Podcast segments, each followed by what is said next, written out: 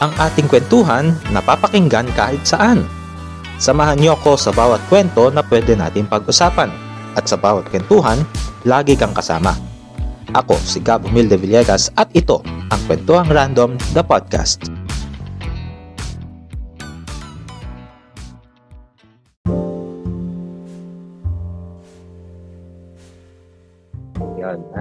Welcome to another episode of our Kwentuhan. My name is Gab Humilde Villegas and this is Kwentuhang Random, the podcast. And on this episode, uh, pag-uusapan natin dahil malapit ang Disyembre at in a few weeks now or days, eh, magsisimbang gabi na. For sure, yung iba sa atin, eh, nakahanda na yung mga 13th month pay kung saan nila gagastusin. And at the same time, may mga nakahanda na rin uh, wishes yung iba sa atin para sa simbang gabi. And yun yung gusto nila matupad na wish for this year. So, this time, pag-uusapan natin ang samahang malalamig ang Pasko kung saan. Ako ako po ay kasama rin do sa grupong iyon. So, yes. Um, so bago tayo mag-start para to hit up the conversation. So simulan muna natin sino ba nandito sa ating Facebook ano. Simulan muna natin kay Ann. Kung ano, ayan, sige pakilala muna kay guys. Hi everyone. So my name is Anne David. So, actually, hindi ko talaga yun real name. That's uh, perfect. I'm 32 years old kasi mm-hmm. uh, hindi pa kasi ako out sa family ko and hindi pa ako handa. And but anyway, so sabi ko nga kay Sir Gab, ano, single ako for 32 out of 33 years. Uh, but I've been in relationships. It's just that, ewan ko, nung may mga, mga bandang November and December, bigla silang nag-break off and so and ngayon ito yung bali 32nd year ko na single. So, hi everyone. Hi there and it's nice to have you. And um you know, I I think that's perfectly fine. Uh thank you for letting us know so that uh well, I'm, I'm just glad you're here. Ayan, And... uh, sunod naman natin ay si Ronica. Ayan. Hello, Ronica. Good evening. Hello. Um, hi, I'm Ronica. Ito na din talaga yung name ko. Uh, Lovely. Baka nga, if someone watches this, makita pa nila ako kasi six years na akong single and I've tried all the dating apps then and all. So, if you saw Ronica there, that's probably me. and ayun, been searching, then I'm actually 24 and uh, focused sa career but still uh, and still go out a lot and wala. The last one I had, the last relationship I had was six years ago. And hindi pa nasundan. So, pang-anim na Pasko na walang jowa. Okay. So, eto, sisimulan natin yung conversation.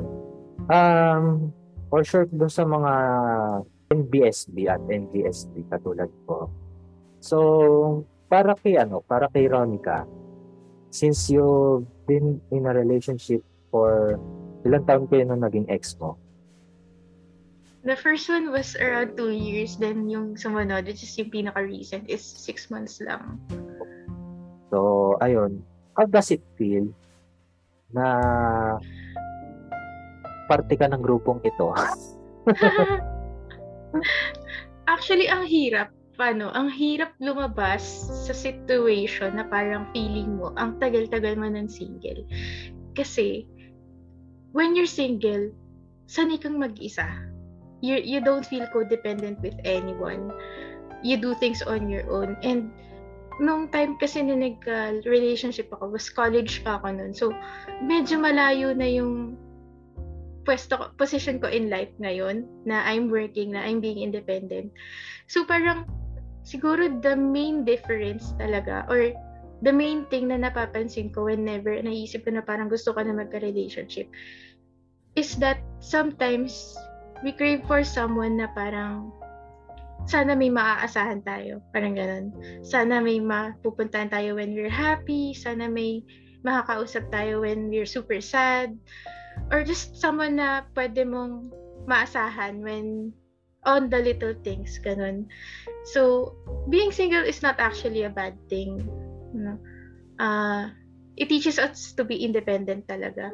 Pero at the end of the day, kahit kaya mo, minsan mas masarap sana sa feeling kung may kasama ka. So, I hear, I hear that. Mm-hmm. Ian naman, how does it feel like oh, that? I've been in relationships, it's just that hindi talaga sila umaabot somehow ng Pasko.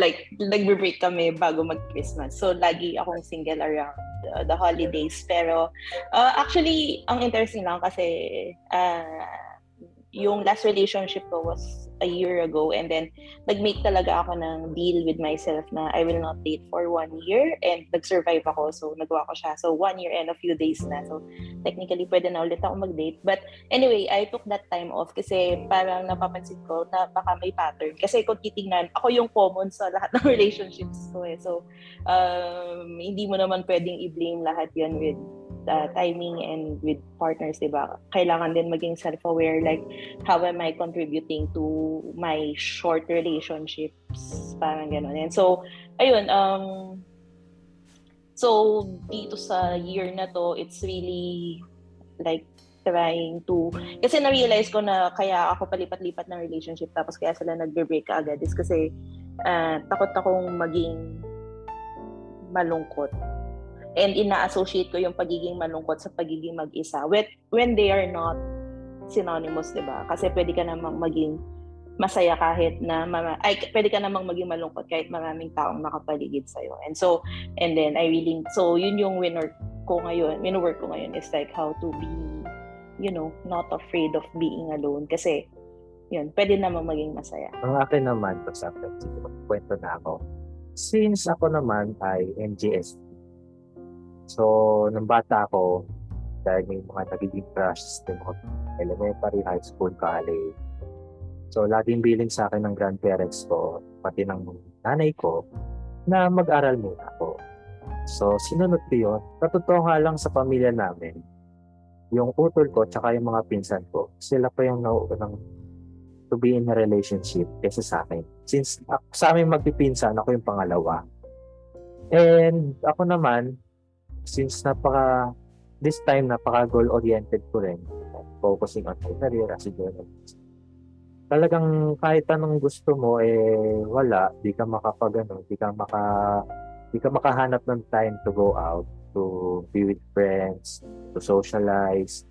Sa totoo lang yung pakikipag-socialize nagagawa ko lang siya. Kapag may coverage since ayun din, nadadance, kwentuhan lahat. Pero may mga nagiging crushes din ako pero parang pakiramdam ko infatuation lang. Parang lilipas din. Kasi hindi ko po, ewan ko lang kung bakit. Pero parang nararamdaman ko na kaya ko rin naman siguro maging masaya because of my family. Especially nung buhay pa yung grandfather ko. Uh, sila yung source of happiness ko. And ayun, since the time that who passed away last year. Yun, doon ako nag-start ng mag-dating apps. Pero one time gumastos, ginastosan ko lahat ng dating apps that time last year pero wala rin. Hmm. Yung tipong nag-swipe right ka, I mean nag-swipe right sa'yo, then nag-swipe right ka, then pabalik, pero walang nangyaring conversation. Yun yung madalas na madalas na nangyayari sa akin. So, ano din, parang pakiramdam ko minsan I'm just wait, I'm just wasting my time on dealing with dating apps. Pati na rin yung Facebook dating, minsan pinapatulan ko na rin. Pero wala, ka, wala rin naman ako mahal. So, ang ano ko rin, ayun yung kwento ko kung bakit ako single for the longest time since mga sa mundo. Ayun po, ma'am. Uh, ma'am today. Ano po sa tingin niyo yung kung bakit ano, may mga tao na kapag ganitong holiday season, eh parang nakakaramdam sila na they are lonely. Parang naghahanap sila ng kayakap lalo na tuwing Pasko. Mm-hmm. That's actually a very good question, Gab. Um, I I think with this, um, it's very interesting you ask this question kasi ang hindi lang actually mga naghahanap ng uh, partner ang mga tao tuwing Pasko. It's actually also very common na nagkaka-break up ang mga partner tuwing Pasko. Okay, let me answer your question first before I go on to the second question. So, syempre, usually, ang nangyayari kasi is may tendency tayo to compare ourselves with other people. It's part of human nature. And, um, ang meron tayong idea na ay merong siyang boyfriend, merong siyang girlfriend, mas mas um nakaka-progress siya sa buhay kaysa sa akin or mas siguro siguro mas maayos yung buhay niya kaysa sa akin kasi bakit ganun parang malag nagkakagusto sa akin. Now, that's usually a pretty common thought. Pati na rin, sometimes, merong mga ilang tao na they feel na na kung kailangan meron akong partner kasi jahe kung pupunta ako sa family reunion na wala akong kasama. Kasi merong fa- uh, family slash societal pressures tayo. 'Di ba? Pag dum pag, pag aminin natin, pag pumupunta tayo ng reunion, usually, aside from the comment na, hoy, tumataba ka na, usually meron yan na, oh, may asawa ka na ba? May boyfriend ka na ba? Nasaan ba yung apo ko? Etc. etc. etc. And, and usually yan, syempre, mahirap mag him humindi kasi mga nakakatanda natin yan. Okay? Um, we actually also can set our boundaries with um, with our relatives. They're well-meaning, pero syempre, medyo kailang yon nasagutin. That's something I can discuss later on. uh, but for now, for now, okay, usually, naghahanap tayo ng partner tuwing Pasko or mas, I think I should say, mas nangungulila tayo tuwing Pasko. Dahil number one, we end up comparing ourselves with other people.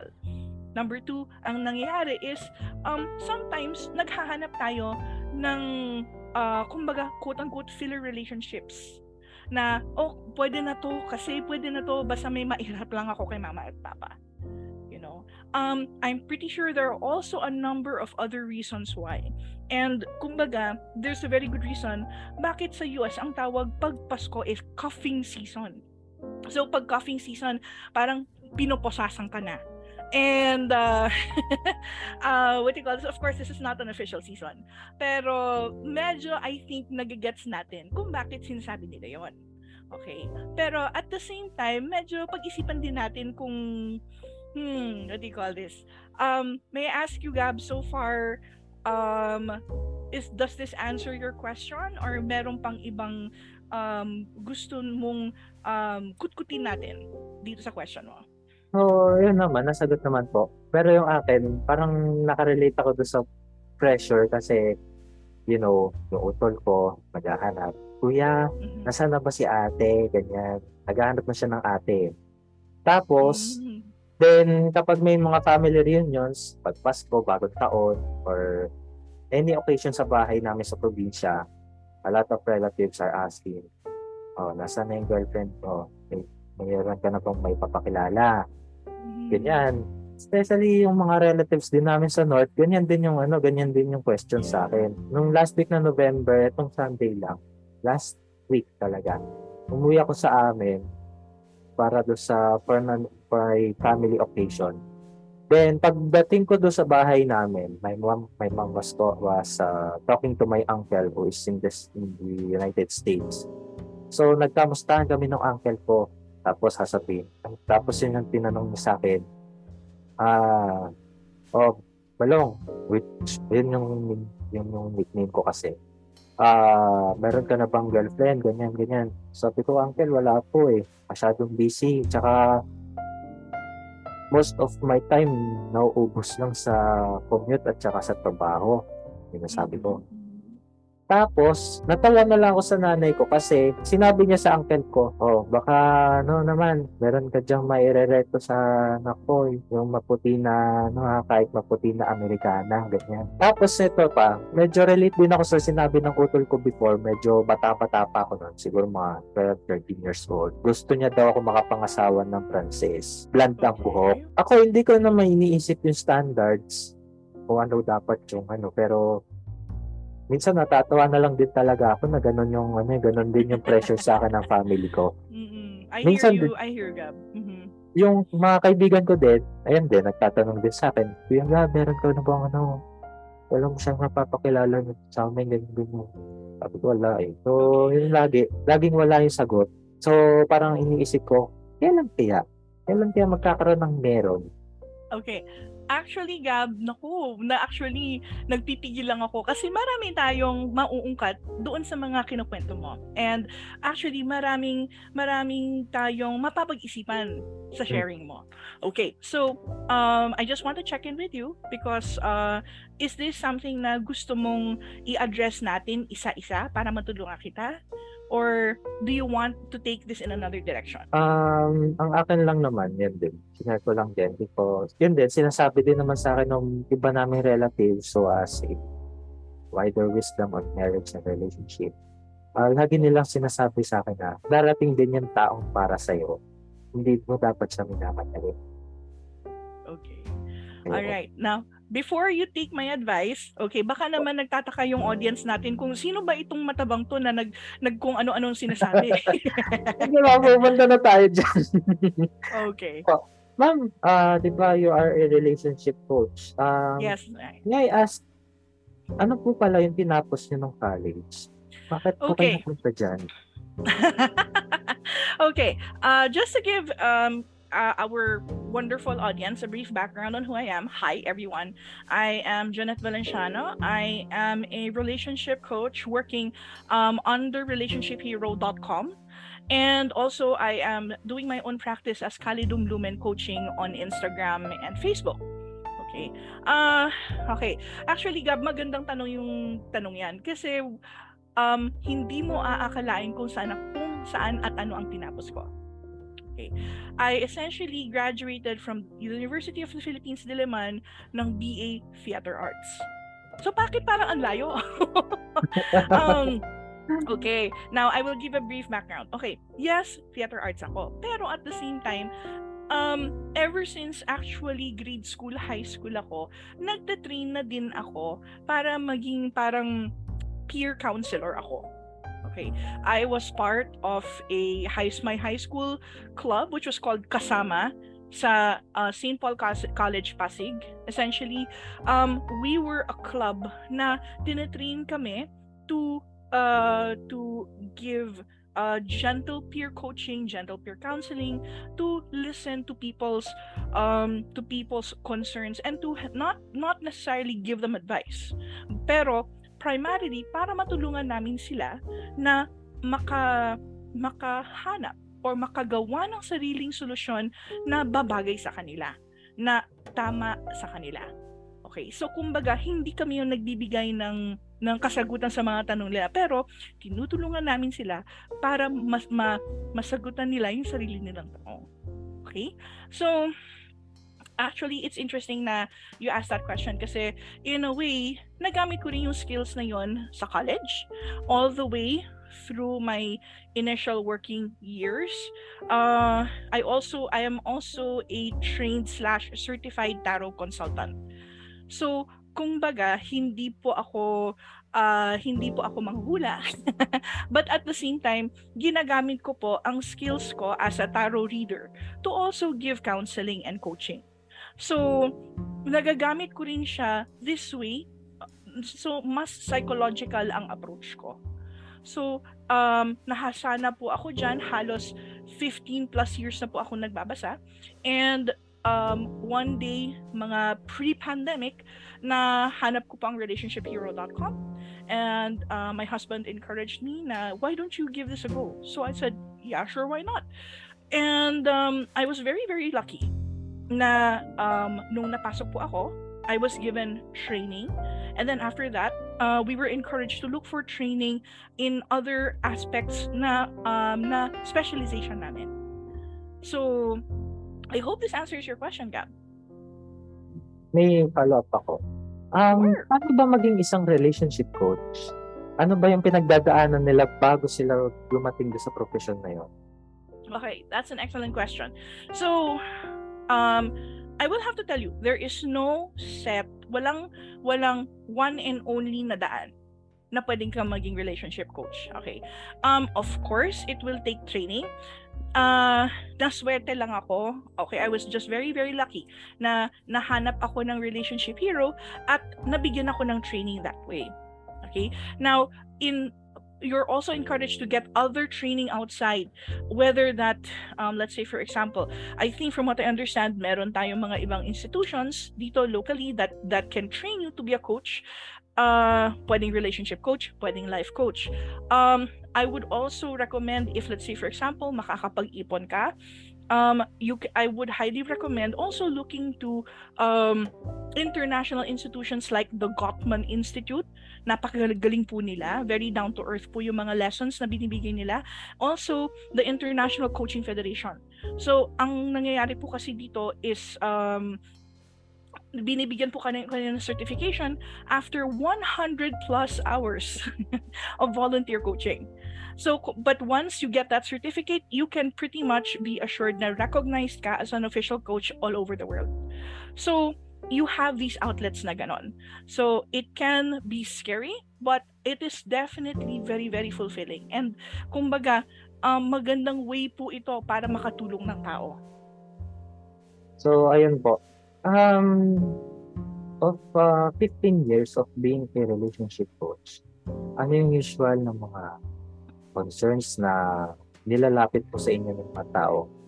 Okay. Thank you, Gab. Okay. Just a heads up so far, I can tell you that I have been, uh, para lang malinaw sa audience natin ha, I have been a relationship coach for more or less one or two years. But yung skills ko, na-apply ko siya sa ibang mga um, ibang mga um, inaasikaso ko for 15 years. Okay? Hmm. Now, going back, uh, so yung mga tanong mo, usually the clients I get sa relationshiphero.com are either married couples, mga nagtatanong na hindi ko alam kung anong gagawin ko, parang feeling, feeling ko, take note, feeling ko um, my husband is cheating on me or my wife is cheating on me.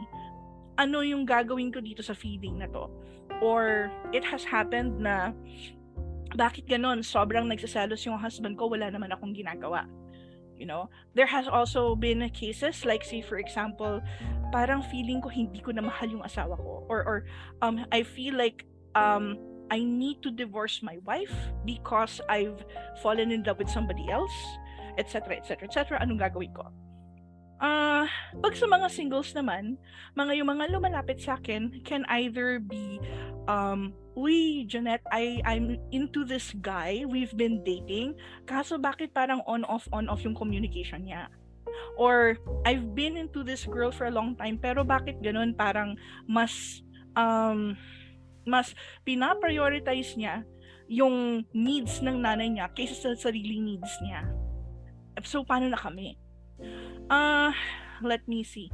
It has also happened that and we we we are also trained to talk people down from uh unaliving themselves because it has happened.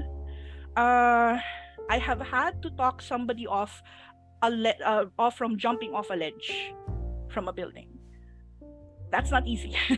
That's not easy. That's nerve wracking i have also had to deal with dv with domestic violence um pag sa ganito pagdating sa ganyang mga kaso we have to we are legally um, we are legally uh, responsible to tell them that uh, we want to make sure you're safe. Please call these numbers. Can you do this for us? Do you want me to stay on the line so I can help? And so on and so forth. So, merong mga kaso din ganyan na nangyayari. So, ito po. Um, wait lang. Uh, mapunta na tayo sa pagiging single ulit. Yeah, Ma'am, usually, uh, isa rin ba sa mga factors kung bakit yung tipong single for a long time yung isang tao? Is it because isa rin ba sa mga factors, halimbawa yung naging experiences, yung mga nakita experiences nila do sa parents nila, especially kung sila ay nagwalay, without any explaining their children why they ano why they were separated That is a very good question. I would actually go as far as to say, hindi lang dahil sa, kumbaga, like, kasi yung pagkaka-question mo is, is it because, I, I, am I single because of my parents? Maybe, maybe not. But, but definitely, I can tell you na there are aspects with how we look at love, how we look at relationships, how we look at ourselves even, that have been affected by what we see in our parents. Okay? So, usually kasi niyan, ang nangyayari is ang parents natin, yung pinakaunang mga tao na kung saan natin natututunan what love looks like or what we think love looks like. They're the people who model for us what love um is what love what kind of love feels familiar to us. Take note, what love feels familiar. Bakit merong word na ganyan? I will explain later. Okay. So, sometimes, usually what happens is, let's say, for example, kapag away ng away yung parents mo, pagkatapos, um, nagbabati sila without actually, without actual reconciliation or even, um, making it up to each other. Sometimes the message na nabibigay sa atin is, ah, okay, ang love is nasasaktan, nagsasaktan, nag, nag hurt, you, you end up hurting each other. Pagkatapos, dapat um, dapat hindi importante yung feelings mo. So sometimes nangyayari ang ganon. Now, or let's say for example, paminsan let's say for example, pag wala yung tatay or wala yung nanay all the time. So sometimes that can also model for us what love looks like to us. Now, if we go through life nang hindi natin napapag-isipan itong maigi, okay? Or kapag hindi natin na um, nare-reflectan ito, sometimes what happens is we end up looking for love that feels very much like the kind of love that we saw our parents have. So this is why I say that it feels familiar to us. Kasi parang, where have I seen this before? Ah, siguro this is the kind of love that I deserve. So dun tayo napupunta. And we end up getting hurt the same way. So now, once we are more conscious about that, once we are more aware of that, nasasabi natin na, teka, teka, teka, is this what I really deserve? Parang hindi. Kasi da, alam ko dapat deserve kong maging masaya. And this is why it is so, so important to do the inner work. Now, I will explain the inner work a little bit more. And, and um, thank you, Ronica, for raising your hand. Um, how can I help you? Actually, Ma'am Janet, uh, that actually hits me hard kasi um, first of all, when you discussed yung domestic violence, I actually uh, grew up being aware of emotional abuse. I'm so sorry to hear that. That that must have been really hard for you. Is Mhm. uh, slowly grasping it lang as I grew older na syempre mas nagkakaroon ako ng malay. Uh, saka ko lang na-realize na meron palang ganun. Yung pagiging passive ng isa, isang parent, actually is bad na parang they don't apologize or they don't actually try to fix themselves. And up to this age, parang, ayun, hindi, there comes a certain age talaga with the parents na hindi mo na kayang baguhin pa yung ugali nila. I, I And- hear you. Mhm. I think, parang syempre, sa tagal din ng pagiging single ko, I've come to a realization na a lot of things na red flags sa akin when it comes to looking for a partner is actually finding out that the guy I'm dating has traits na kagaya ng sa father ko. There you go. And what do you, ay, ano, aware na po ako dun. Kasi napansin ko na eh, na sometimes kahit sobrang goods nung guy, there's that slip chance, that slip chance na parang, hala, that's like my dad. So, I fall out, I leave, I get scared. Ano po yung sa tingin nyo yung like the best way like uh is it okay if sabihin ko na lang sa sarili ko to ignore those red flags for me or would it be better to learn to accept it or to just leave kasi it's it it's something na I don't want sa buhay ko. Oh, Ronica, I feel so much for you, and I can only imagine how painful that was for you. But I also want to acknowledge how brave you are for actually being able to identify the patterns and and kind and, and you being able to take a step back and realizing, oh, okay, hold on, yung situation na to hindi na safe for me because the same things that I'm seeing in this guy are the same things that I saw in my dad that I and I don't want to carry that into my Yes po. relationship. I, I that is incredibly incredibly brave of you. I will tell you that kasi hindi madali. I'm telling you this, hindi madali to stand up for yourself, to stand up for what you believe you deserve. And and actually Gab, this is one thing I I want to highlight um about uh healthy boundaries.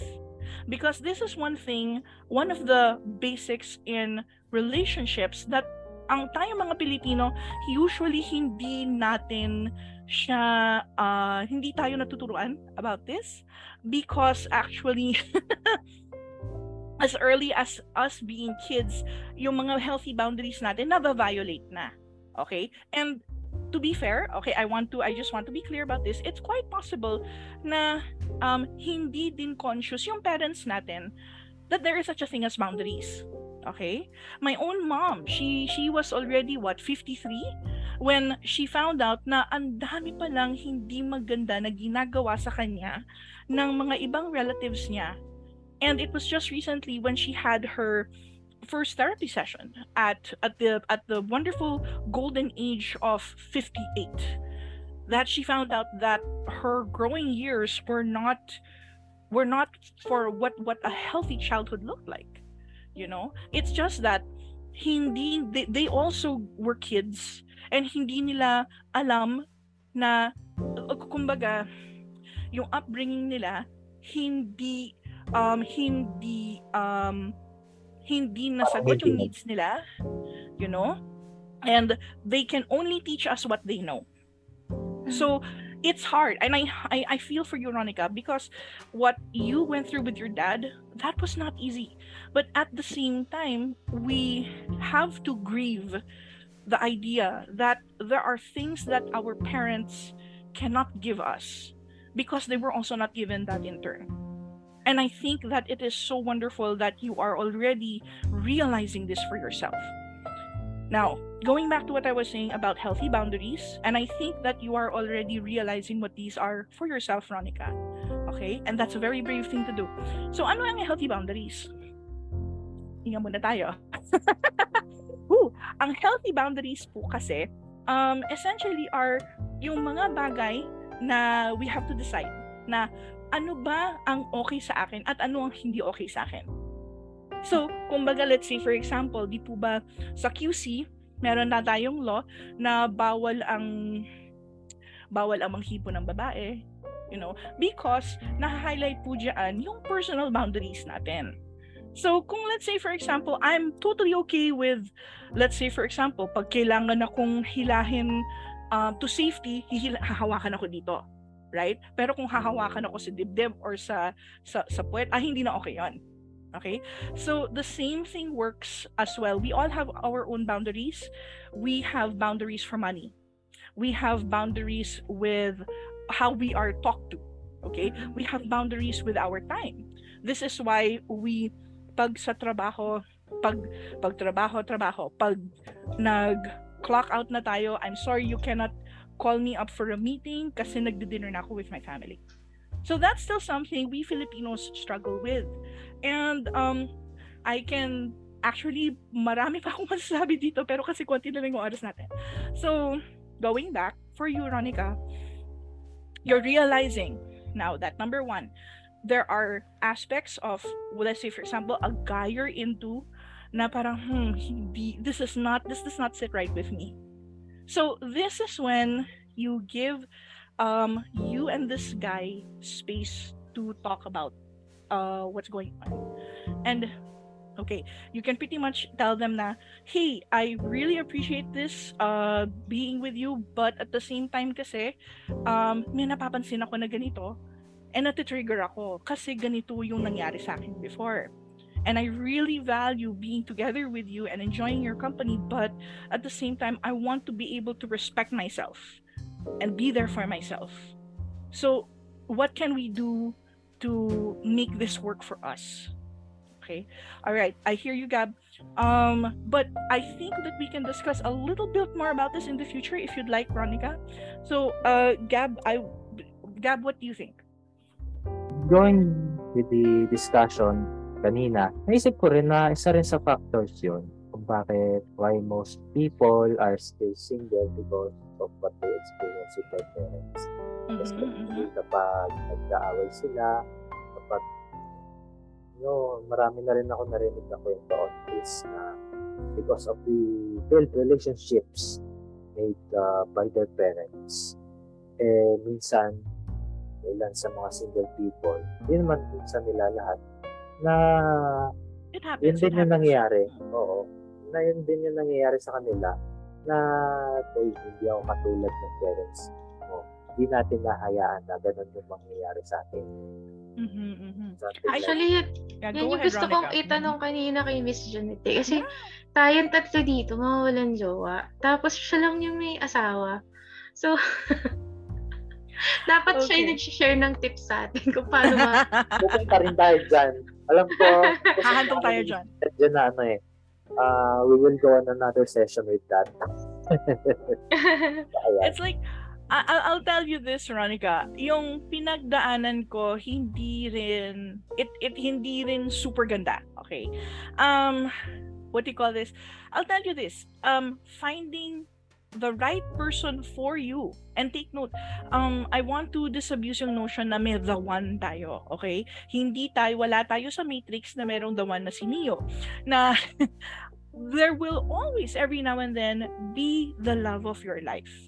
And it's not just if if you feel like ay na-miss ko yung taong to, hindi ganon, hindi ganon. The you get to decide who the love of your life is. And actually to also um piggyback off yung isang sinabi mo Gab. Okay, yes, totoo na um na na we end up getting these patterns from our parents na ay go sawi ako sa pag-ibig kasi kasi um ang pangit pala nung model na binigay sa akin ng parents ko na pangit pala yung nakita ko sa kanila you know forever na akong forever lonely na ako hindi naman po sa ganun okay we have the power to break these patterns. We have the power to break generational traumas.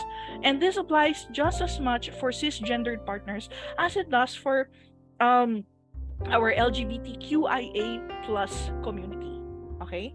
Now in any sort of relationship I'll tell you Gab, I have also coached polyamorous relationships. I have been very very lucky to have worked with a gay couple na nung una uh, yung yung client ko nagka may, may super duper big trust issues siya doon sa long distance partner niya. And I'm very very happy to say na after six months of working together, he and his partner are now, are now tying the knot in Wales.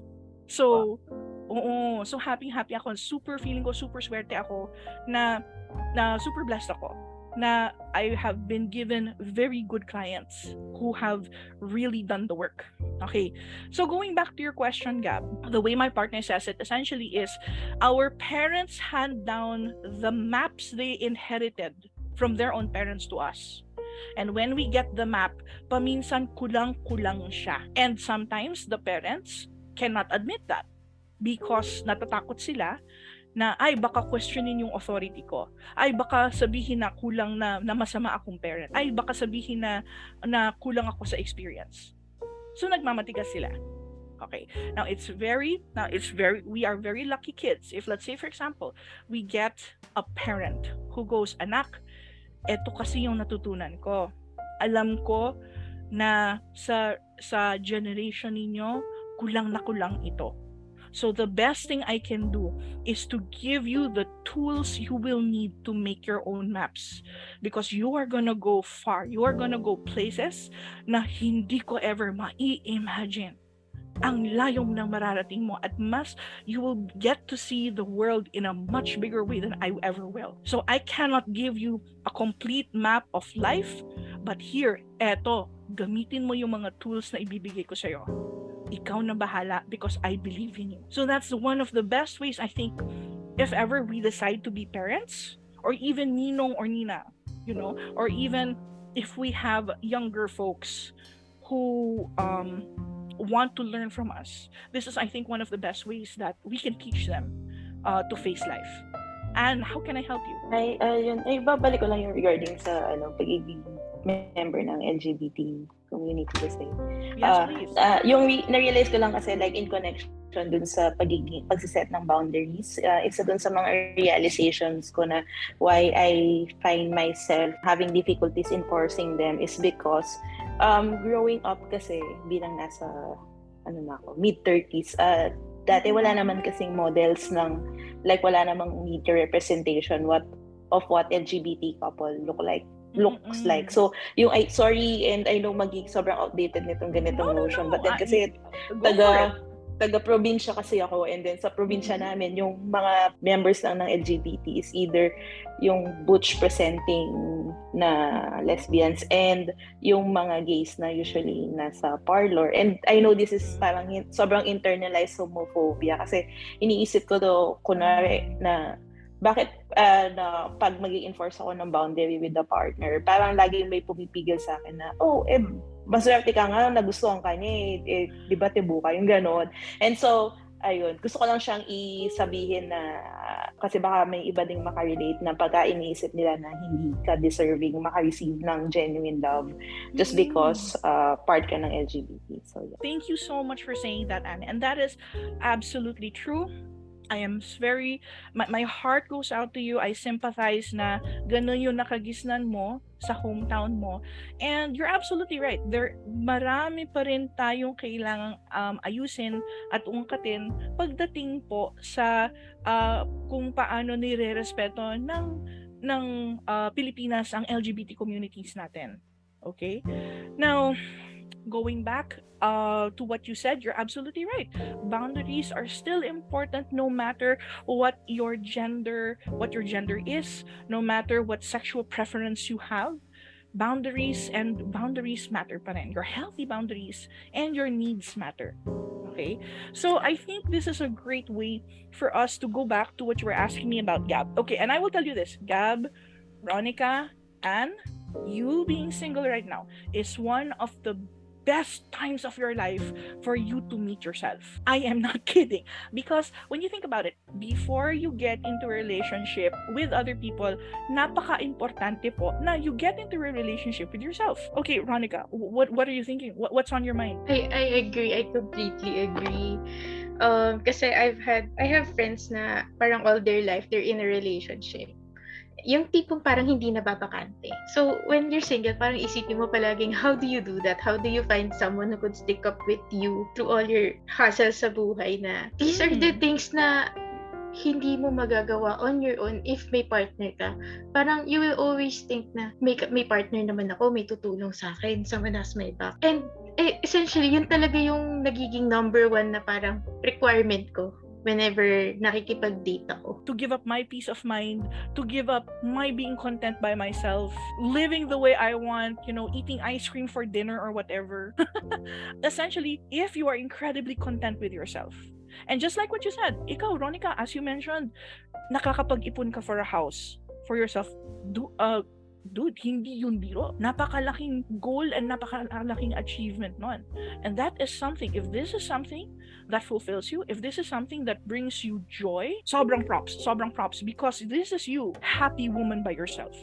Okay? Now, as for Joannes, isipin mo siya na parang kumbaga, once you are happy with yourself, makakadagdag ba siya sa kaligayahan mo? exactly. so, So, um, I'll tell you this, ha. I'll also share my own story. When I was in college, I got together with a guy that I thought I had a crush on. And we had a relationship for 13 years. And um, I sincerely thought that we were gonna get married. Nangangako siya na by the time we hit 30, papakasalan niya ako. Girls, guys, umabot kami ng 36 ako. And it took the final straw nung na-realize ko na binabastos niya yung nanay ko, na I broke up with him, I took the kids, which were our, my, my, two cats. no, they're not our cats, they are mine now. oh boy, talagang uh, iniyakan ko yon. And then after some time, when I moved out dahil sa trabaho, I learned to live by myself sa maginhawa. Hindi biro yung pinagdaanan ko. Kasi, like, there were times na ang pinaka pagkain ko all throughout the week was kung hindi oatmeal skyflakes, kung hindi skyflakes oatmeal. Ganon. Ganon. Ako Same pet ang eh. But you know what? Actually, it was at that time nung naging mag-isa ko na na-realize ko na ay, kaya ko pala to.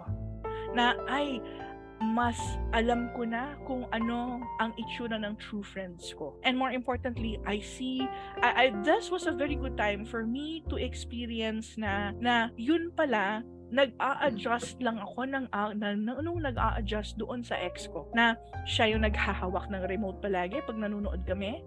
Siya yung kung ano, bawal ako, bawal kung i-meet yung friends ko or bawal na gawin ko yung gusto ko because it's gonna meet with his disapproval. I could not wear what I wanted because bawal sa kanya.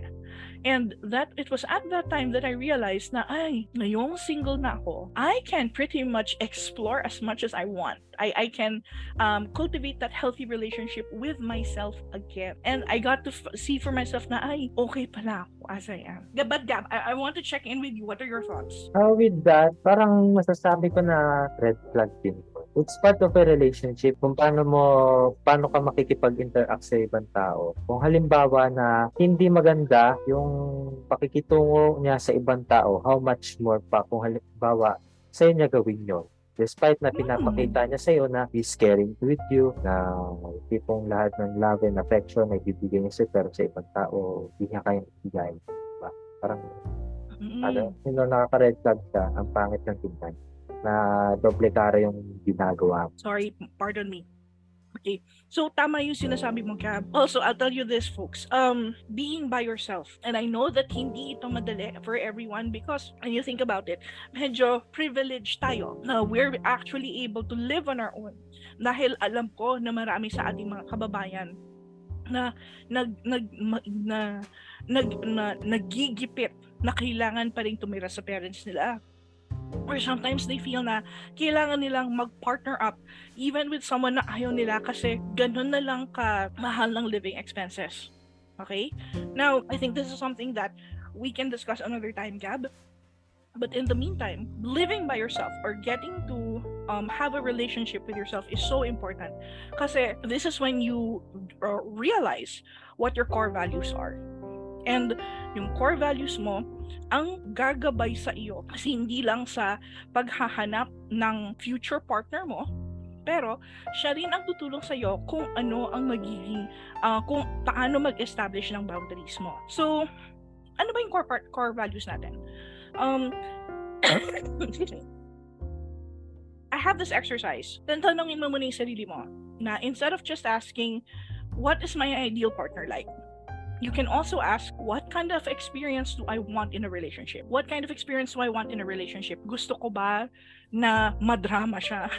Gusto ko ba na umaat ka mong aksyon siya? Gusto ko ba na calm, quiet, very healing, very nurturing siya. And then I have them do this. And this is one exercise that I actually did that kind of led me to find my current partner. I remembered after the breakup, I took to my diary, tapos naglista ako ng sandamakmak na things na parang yung requirements ko for my future partner kung ano-ano na lang yung pinasok ko doon. Nung una, nung una mga sinasabi ko, kailangan mayaman, kailangan pogi, must love cats, kailangan magaling magluto, etc. etc. Pagkatapos later on, naging kailangan maihaharap ko sa nanay ko. Kailangan he gets with my friends. Kailangan alam niya yung mga hilig ko, yung mga gusto ko. Kailangan pag mag-aaway kami, we reconcile right away. And then later on, later on, naging he has he is someone who is kind. He is someone who listens to me. He is someone who is there for me when i am down. He is my biggest cheerleader. He is someone who values uh, values creativity who values insight. Someone who and then after some time giniwan one day after binalikan ko siya. And then hinati ko yung listahan into areas that are wants, yung mga nice to have. So doon nalaglag yung mayaman, may kotse, guwapo. Meron din yung sa mga requirements na part of their personality na has good taste, um, dress as well, etc. etc. Meron naman later on din where uh, the parts of the list na is kind is caring, is understanding, has a strong sense of right and wrong, is patient, is sincere, and so on and so forth. These are actually core values. These are what you call your core values. And when you think about it, when you go through this list, when you go through this exercise, most of my yeah, may ganun pa.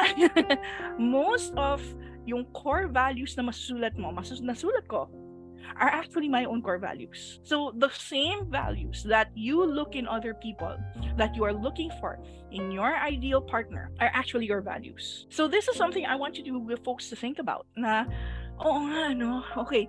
So kung ganun, napaka-importante ng core values natin. So kailangan nating pag-isipin na number one, ano ba yung mga core values ko? Through from somebody else. Because like will always call to like. Alright? Kung if you value integrity, you value creativity, if you're the type who is sincere, who does not back down from a fight when you know na tama yung um, kung may katwiran ka or may, tama yung pinaglalaban mo, usually niyan, merong the same person who has the same core values will be very very attracted to to that. From that point on that's what helped me find the right person. And that's when I realized na mara- may ganun palang tao sa paligid ko. Na yung ex ko, the reason why hindi pala kami nag-jive ng ex ko is because yung nakita ko sa kanya, yung hinahanap ko sa kanya very superficial pala. So at this point, I also realized it doesn't help to blame the other person. Although there will also be other aspects that you can learn from the previous relationship, it takes always takes two to tango. But the good thing about this now, folks, is you already have more insight as to what your needs are, what you want the other person to bring to the table, and what you yourself can contribute to the relationship. All right. Now, in terms of healthy boundaries, re- ready na ba tayo for boundaries? uh, pwede naman. Pero ang ano din, gusto Hmm. ko lang din i-share. Ito rin Mm. yung isa sa mga bagay bakit hindi ako nagtatagumpay to enter into a relationship. Ah, nung Mm. college ako, nag-try ako before, pero na-realize ko rin na ano din, na tama rin pala yung naging decision niya because ano din, ah, nung time na nasa college ako, I was so very active in organization. But at the same time, I have problems on my own grades ko noon, I have, meron ako isang major subject na alam ko, babagsak ako. Pangalawa, yung thesis pa namin ng college. Pangatlo, medyo nasadness na ako dun sa part na, ano, yung time na mag-celebrate yung grandparents. ko. Eh, Mhm. they decided to sell their vehicle na meron din sentimental value sa akin. Diba? Since when I I, was a, when I was a kid. So, nagsabay-sabay lahat. Yeah. So, ayun, naisip ko lang din na ano, nung una medyo nalulungkot ako na hindi, hindi kami nagkami. Pero, eh baka madala ko lang din into sa magiging relationship namin in the future na hindi ko kayang bigyan ng time because uh, commitments. And, and as well as yung ano rin, baka kung halimbawa na mag-date kami, hindi ako kapag ano, hindi ako makapag-contribute, something like na gusto ng partner split the bill or sasabihin ko na sasagutin ko yung pang-date namin pero hindi ko pala kaya. Parang something like that. And then, isa pa yon kung bakit then that time eh, hindi pa rin ako ka-enter into a relationship is because wala rin akong pera. yun yung ano doon, yun yung isang part din doon na maliit lang din yung allowance na binibigay sa akin nanay ko. And at the same time, nakakahiya rin na you are spending on a day tapos iihingi mo pa sa parents mo yung pang-tutor or yung pang-gastos mo for that. So, parang na-realize ko, it's a, it's a red flag ko. Hinintay ko na lang na talagang I took their advice seriously from my grandparents as well as from my mother. Na tapusin ko muna yung college. Saka na ako maghanap or to enter into relationship well as uh, dahil tumataas din ang inflation. Mahirap ang buhay ngayon. Nako, guys. Nako, Gab, tama ka doon na Diyos ko po, ang ang ang ang sibuyas pa lang nakaka-high blood. um, okay, but also actually that's just one thing na kailangan din nating pagsipan. Actually hindi lang sa financial resources natin. Um, we also all need to be aware of how we can contribute sa relationship with what we have what skills we have, yung sa perspectives natin sa buhay. Kasi like say for example, nagkaroon ako ng kliyente na naghahanap siya ng um, parang mga super successful CEO type guys. Okay? So, tinanong ko sa kanya, okay, but what kind of expectations do you want from this person? Ang sabi niya is, ah, ang gusto ko, kailangan he spends most of his time with me, kailangan he takes me out to this, to that. And I had to um give her a reality check. Na okay, girl, wait lang. You say that you want this guy to be focused on his work, to be career minded, but at the same time, you want him to also spend most of his time with you. Teka muna, are you all, will you be capable of doing that for him? And how do you expect somebody to be focused on his career and still spend most of his time with you and dedicate most of his time with you? Because you also have to be aware of what the other person and, and respect what the other person can and cannot bring to the table. So, it that doesn't necessarily mean na ay ano pagbibigyan ko na lang yung isang tao kasi ano hindi nasasagot yung needs ko. Not necessarily na ganun. But it's very important to acknowledge na there will be certain needs na um na pag-iisipin mo na alin dito sa mga needs ko ang pinaka-importante. You know, alin dito yung kaya kong gawa ng gaya ko or namin gawa ng paraan. Okay? So maybe maybe later on you realize that money is not such a big deal for you as it is intentional listening or or or or, or holding that non-judgmental space for each other or even being thoughtful about how to best surprise you kahit sa mga maliliit na bagay. So, you also have to bear in mind what the other person can contribute and what you also can bring to the table. Okay? So, um, I hope that answers your question, Gab.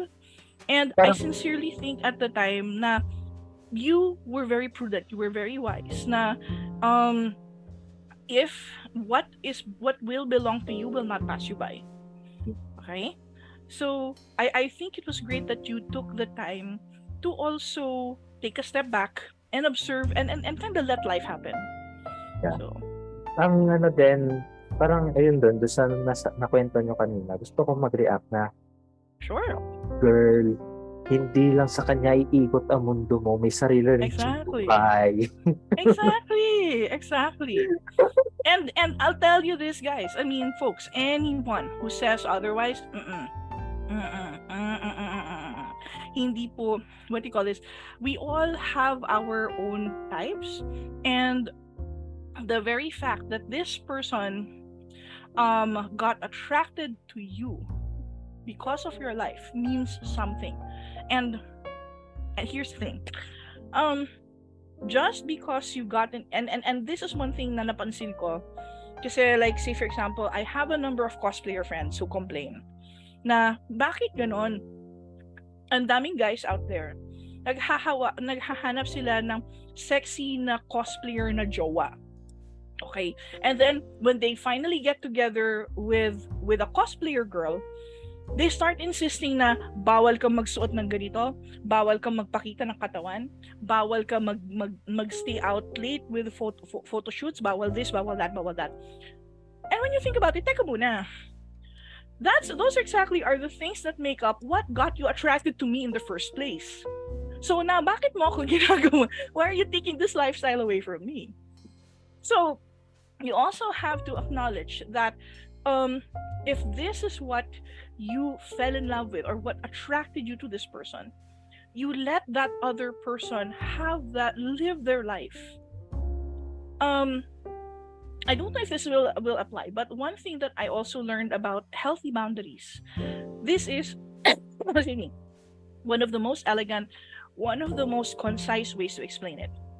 Healthy boundaries are are the best way that i can love both you and me at the same time healthy boundaries are how I can love both you and me at the same time. So, kumbaga, I can love you with na without discounting myself and I can love me without discounting you. Kasi kapag nag kapag may nag-cross dun sa boundary na 'yon, hindi na okay 'yon. Okay? Um all right. But I hope that I'm not taking this elsewhere, Gab. Pero Ano lang just checking parang in with you. Mm-mm. with that, ma'am, naisip ko din na ano yan, parang we need to accept who they are. Parang yung kung ano man yung flaws nila, kung ano man yung weaknesses nila. ah, Mhm. we have to accept it. But instead of letting them weak, for for a lifetime, why not giving them strength na para lumakas yung loob nila, di ba? It makes the relationship much more healthy. That is actually a good thought, Gab. Okay, um, although, um, medyo marami ako pang madadagdag dyan. Okay? Now, I think, yes, that's true. Na it's good that you give them strength. It's good that you accept them for, accept their weaknesses, accept their human limitations. But at the same time, love takes work. Okay, now what do I mean by this? I think that there is a lot to explain about the phrase love takes work then we can actually cover within 1 minute 30 seconds. um so Gab, um uh what So, punta na tayo sa part na dahil marami yung uh, naghahanap ng kanilang future partners. Ang future partner pala, wag yung may S kasi polygamy yan. Mali. Hmm, Ano? I have something to say about that, Gab. Okay, just just for the record, okay. Um, we of course want to also acknowledge that polyamory is still um, hi, um, ang polyamory iba yun sa polygamy, ah. Okay. Ang polyamory is still a valid um a valid relationship choice. Okay? Because not everyone not everyone sees it as a binary. Not everyone sees it as just one to one. Okay? Now, we can also have future partners. Like I said, there is no one partner. And and when I say that, it doesn't just mean that this is the person I will die with forever and ever. Amen. Because we have our own life paths. Okay, I, I will be transparent. My partner is 20 years older than me. And so far, we have been, we have had a very, very happy four years together. And he is actually the healthiest, the um, safest, sanest, most satisfying, healthiest relationship I have ever had. I know that one day, knock on wood, hopefully not too soon, that my partner is going to pass away earlier than me. Or, and I hope this never happens, but it is still possible, it is still within the realm of possibility that I will go ahead of my partner. If I end up going ahead, I want him to find someone who will be who will love him way, way, way better than I ever could. And I think that he would feel the same way for me. And this is why I say that we do not have just one life partner. We do not have just one love of our life because we always go into different parts of our life and we get to choose who the loves of our lives are. So, yun lang. I'm sorry, Gab. Go ahead. May question ako. Parang, paano ba natin masasabi na itong taong ito, siya yung he or she is the right person for me? Okay. Aside from the core values that we have, ano pa yung Mhm. iba pa? Ano yung iba pa? Excellent question. Okay, number one. Do you feel safe with this person? And when I say safe, I don't just mean physically safe na hindi ka sinasapak, hindi ka tinatadyak, hindi ka hindi ka dinidivite. Okay, hindi 'yon. Hindi lang 'yon. When I say safe, I mean are you emotionally safe with him? Or them, as a matter with th- them, with her? Do you feel that when you need to be vulnerable kapag sinasa pag pag sinishare mo yung mga pinakasaluobin mo. Do they take the time to stop and listen and give you space in that non-judgmental manner? Na kahit kung anong napakalalim na na parang paho na, na ilalantad mo sa kanya that they can still look at you and say I love you anyway. That's okay. We'll get through this together. I am with you through thick and thin number two does this partner respect you? Do they respect your space? Okay? Pag let's say for example syempre naglalambing kayo but if let's say for example parang hindi tama yung pagkakakiliti sa'yo or pagkakahawak mo sa'yo if you say stop do they stop? If you tell them na B kasi pasensya na medyo private yung usapan na to kasi kawawa yung friend ko or kasi medyo confidential yung project na to pasensya na ha? Do they respect you do they give you grief over it na parang do they say na ah, okay, sige, I guess hindi mo na ako mahal. Gum- Gumaganon ba sila? Or do they go, ah, ganun ba? Sige, sige, kasi importante yan eh. And then, ano, um, and then after nun, hindi, hindi niya, hindi siya magtatanong. Eh, he'll just, they'll just wait kung mag-offer ka ng something, ng information. Do you feel supported by them? Do you feel appreciated by them?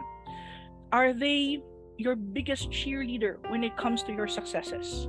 Are they, let's say for example, um, nagguman super na-appreciate yung project ninyo sa work dahil sa pagsisikap mo or dahil sa creativity mo, okay? Do they also take the time to let you know that they care about you? Do they take the time to know the little things about you? Like say for example, pag malungkot ka, tapos alam nila na ang ang french fries ang nagpapaligaya sa iyo. Binibilang ka ba ng french fries?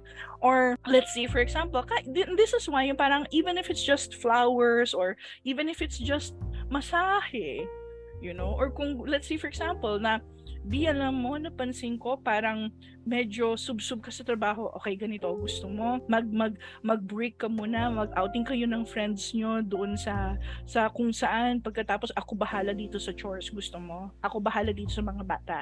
You know, wag basta tapos pagkarating mo dito, pagkatapos pagka uwi mo, malinis yung bahay, tulog yung mga bata, and ano, happy siya na makita ka.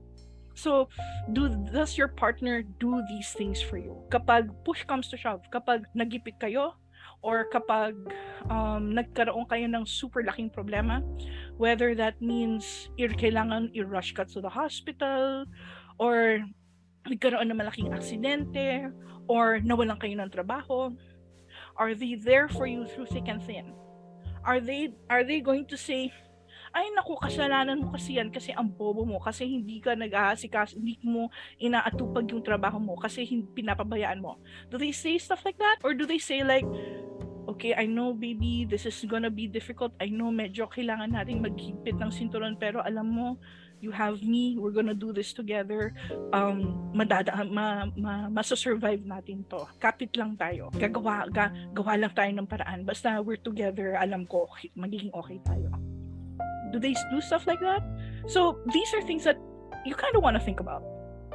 Okay, Ronica, what do you think? Um, first, dun pa lang sa una, yung sa unang point niyo po, like, nakita ko na agad doon na ang dami talagang hindi umaabot sa point na yun. Kasi, sa akin, meron akong tendency talaga na when I feel threatened, like not physically ano, but more emotionally na parang yeah. I feel na parang yung taong to hindi kayang i-reciprocate or man lang ma-appreciate yung efforts ko hindi man lang ma-appreciate yung the, the feeling of threatened na parang natitreaten ako for myself na masasaktan ako dito. Nakikita ko na ano ba naman yung mag-text ka lang ng isang beses isang araw just to tell me na you're okay. Yun yeah, lang. Or or kahit na yung tipong, hi baby, good morning. Yes, kumain ka na ba? Diba? Oh, so, this is, I think, it's very interesting that you brought this up, Ronica, kasi importante din na isipin natin ano ba yung mga deal breaker sa atin.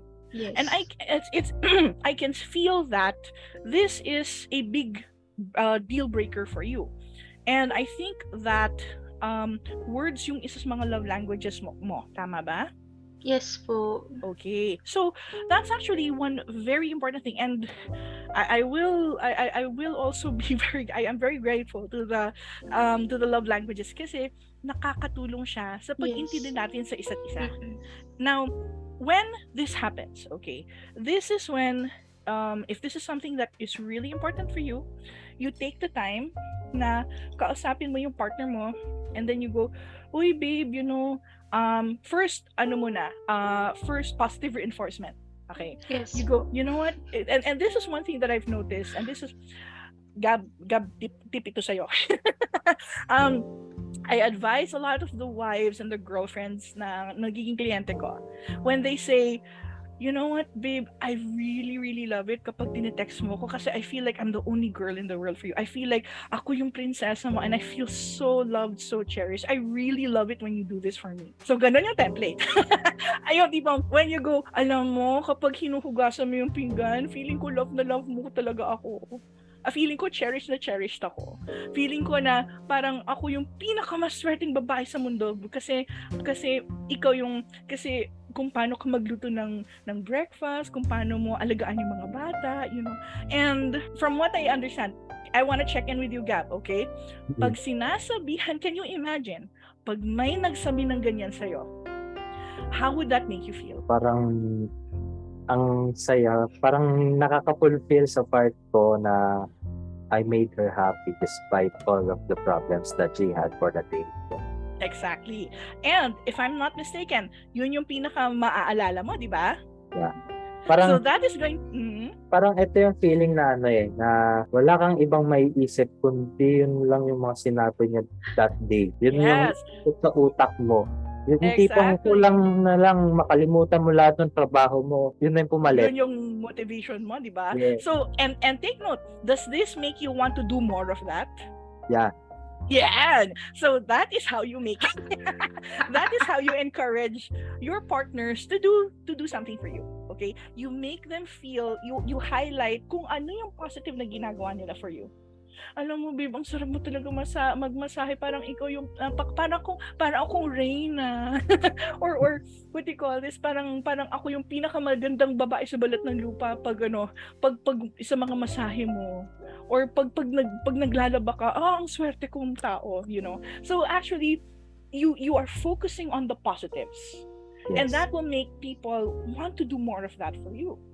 Okay? Now, knock on wood, if that does not work, we can also try something else. And this is where you take your partner, you sit down with them, and you go, you know what, babe? Um, I really appreciate lahat ng effort mo. Kaso mo kasi, when you do this, when you do X, or when you do something, it makes me feel sad. Because it makes me feel like hindi ako importante sa'yo. So, like say for example, for your for your example, using your example, Ronica, when you say like, ano mo, I, I really appreciate the what you do for me, but it also makes me feel sad kapag wala akong nakikitang text sa'yo. Kasi feeling ko na hindi ako valuable sa'yo. Or feeling, it makes me feel like I am um, I'm not someone uh, important to you or I'm not someone you value. You know, and I want to be that person for you. What can we do about this together? So you don't tell them what to do, but you ask, okay, team tayo. We're in this together. What can we do so that we can get through this together? Because you have to remember, it's not you versus them. It's the two of you versus the problem. So, okay, I want to check in with you, Ronica. I, I, I, I, what do you think? Um, eto siguro, my next question is directed na rin kay Sir Gab, since siya lang yung guy dito. On the note, na hindi pa naman jowa, yun po kasi yung mahirap. Di ba? As a person na hindi mo pa naman jowa, like going out pa lang, once you ask these things, hindi ba nakaka-pressure? Hindi ba parang nandun na tayo, actually dito sa, ano po, dito po sa aking age range, Di- Mhm. Ito po yung pinaka-confusing na dating stage kasi some people are playing around, some people are getting serious.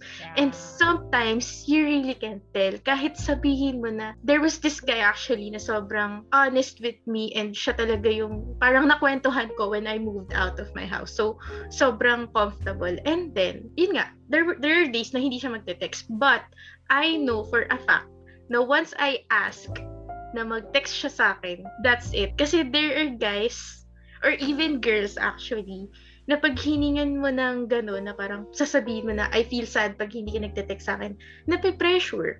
Or they feel na parang, you are not the kind of person, or you are, wala pa tayo sa stage na iti-text kita. Wala pa tayo sa stage na I want to give that kind of happiness sa'yo. So, Okay. ito po, I think this is more on the dating stage, yung bago maging babe, bago maging asawa, bago maging jowa. And I think this is where we're stuck. I think dito kami nasa stuck, yung Okay, mga single. Mm. I think pag ganyan, actually you raise a very good point, Ronica.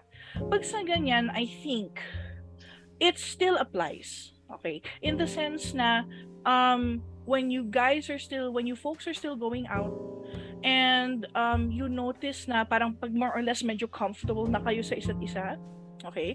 And you start saying stuff like, "Hey, um so of course you first do the number you you you first um highlight the positives Yeah. and then afterwards you you know what and and this is why you you also say and this is why when i when i don't when i don't receive um kasi love language ko yun when i and that's why when i don't um when i don't get messages like that it kind of makes me feel sad you know and and this is not to put pressure on you it's just that um i want you to know the, um, I, I want you to know that if this is something that you want for us to continue, if this is something that that uh, works with you or that that you value too, um, I want you to also know what I value.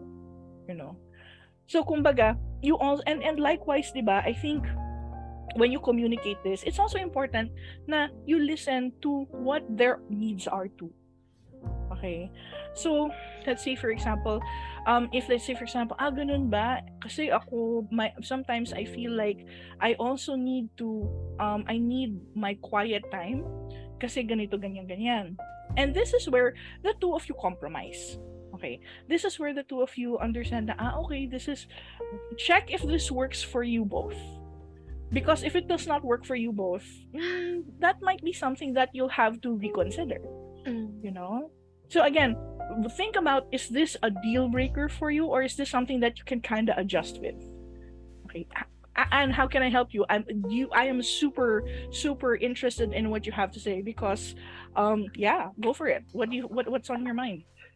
Hindi, ano, question lang. Kasi, di ba, parang nung dinescribe mo yung parang mga ideal uh, characteristics ng person na you look for in a partner and then what if Core nahanap mo values, yun, yeah, the someone na sobrang swak kayo, pareho, ganun, parang nasa safe, comforting relationship kayong dalawa. However, friend kasi mo siya. So, in a friendly way ba yun? Or, so, parang worth it ba na kunwari you find yourself parang liking a friend more than you should?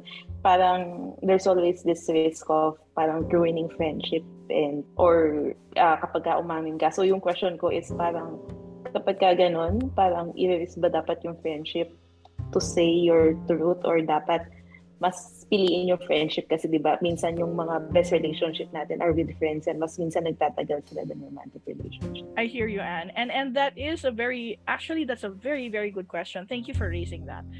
This is going to take guts. This is going to take a lot of courage to do that. And I sincerely think that if you feel that the risk is worth it, by all means, absolutely. It's also in the way that you broach the topic. Okay. And I, I would actually sincere I would say here's here's what my, my take on it. Okay. If let's say for example you have are good friends and you tell them, Hi, um, I don't know how you feel about this, but I feel that I need to share with you my truth, my personal truth, kung ano yung sa loobin ko. And I feel very attracted to you or I feel I I, I, I do I do care very deeply about you and you may not it's it's you it's okay if you don't reciprocate those feelings now you know but i mm. just need to tell you that i feel this way about you and i will respect whatever you feel about this too okay? And if let's say for example if they go feel the same way about you fantastic congratulations.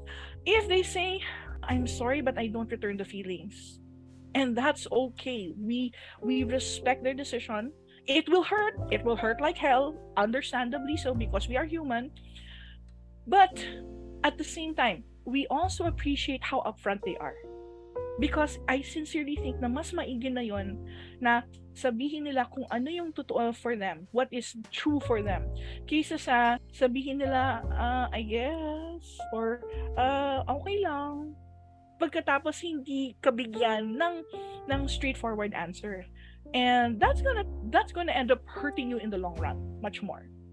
Now, if they end up saying na, and I want you guys to also um, have that sort of language. Now, feel free and comfortable and safe enough to say, I don't feel ready right now. I feel really flattered that you feel this way about me, but I don't think I'm ready for this right now. And that's okay. That's okay. Hindi ibig sabihin na binasted ka.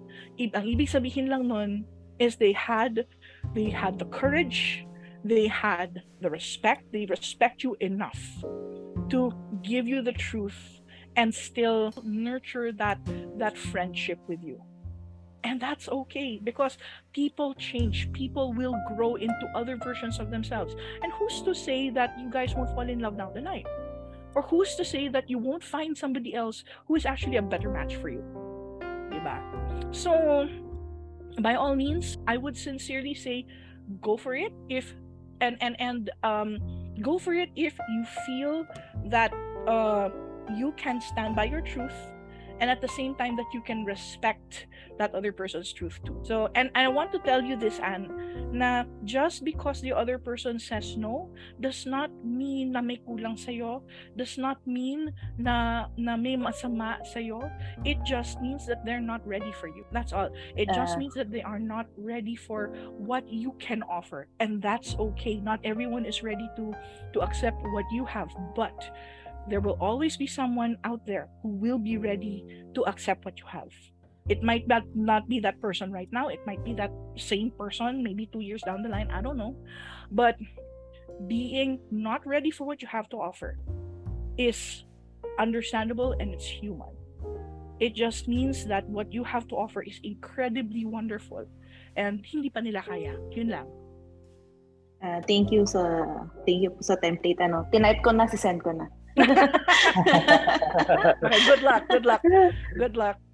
Alam mo, ma'am, na, nakarelate ako doon sa sinabi niyo, doon sa part na yan. Uh, which one? confess ng feelings and accepting the hard truth. Uh, it happened to me way back yun din, noong 2017, yung, uh, which was then yung time na I was at the bottom of my college years. Mhm. Uh, I have this feeling for that for the girl. Then one time, sinabi niya sa akin that time na ano na pang hindi pa daw siya ready. I have the feelings for her and she appreciated it. Pero parang ang pakiramdam niya is hindi niya kayang tapatan yung kaya kong ibigay sa kanya. Kasi masyado akong caring. Not just only for her, but for everyone ng mga classmates niya. Since senior nila ako that time. Aside from accepting the reality, ito sa part na buti na lang hindi nangyari sa akin to. So, nung time na yon ano eh, naisip ko rin, kung halimbawa na karon man ng feeling na appreciate niya ako, despite what happened to us, to sa aming dalawa, eh, we remain friends because of the respect that we have for each other. Brilliant. Brilliant. I think that is something incredibly beautiful that you have going there. See, so it's the mutual respect that keeps go keeps the two of you going. And I sincerely think mas maganda, napakaganda po nun. Mas maigi na yon kisa sa um, hindi kayo magrespetuhan at all. You know? Mas maigi na you be truthful, you be upfront, you be sincere. Actually, more importantly, kasi diba, we have this idea of, oh, brutal honesty. Pero kasi, I, I, I don't feel that's right. Kasi when you value someone as much as possible, you also want to be mindful about yung feelings nila as you tell them the truth.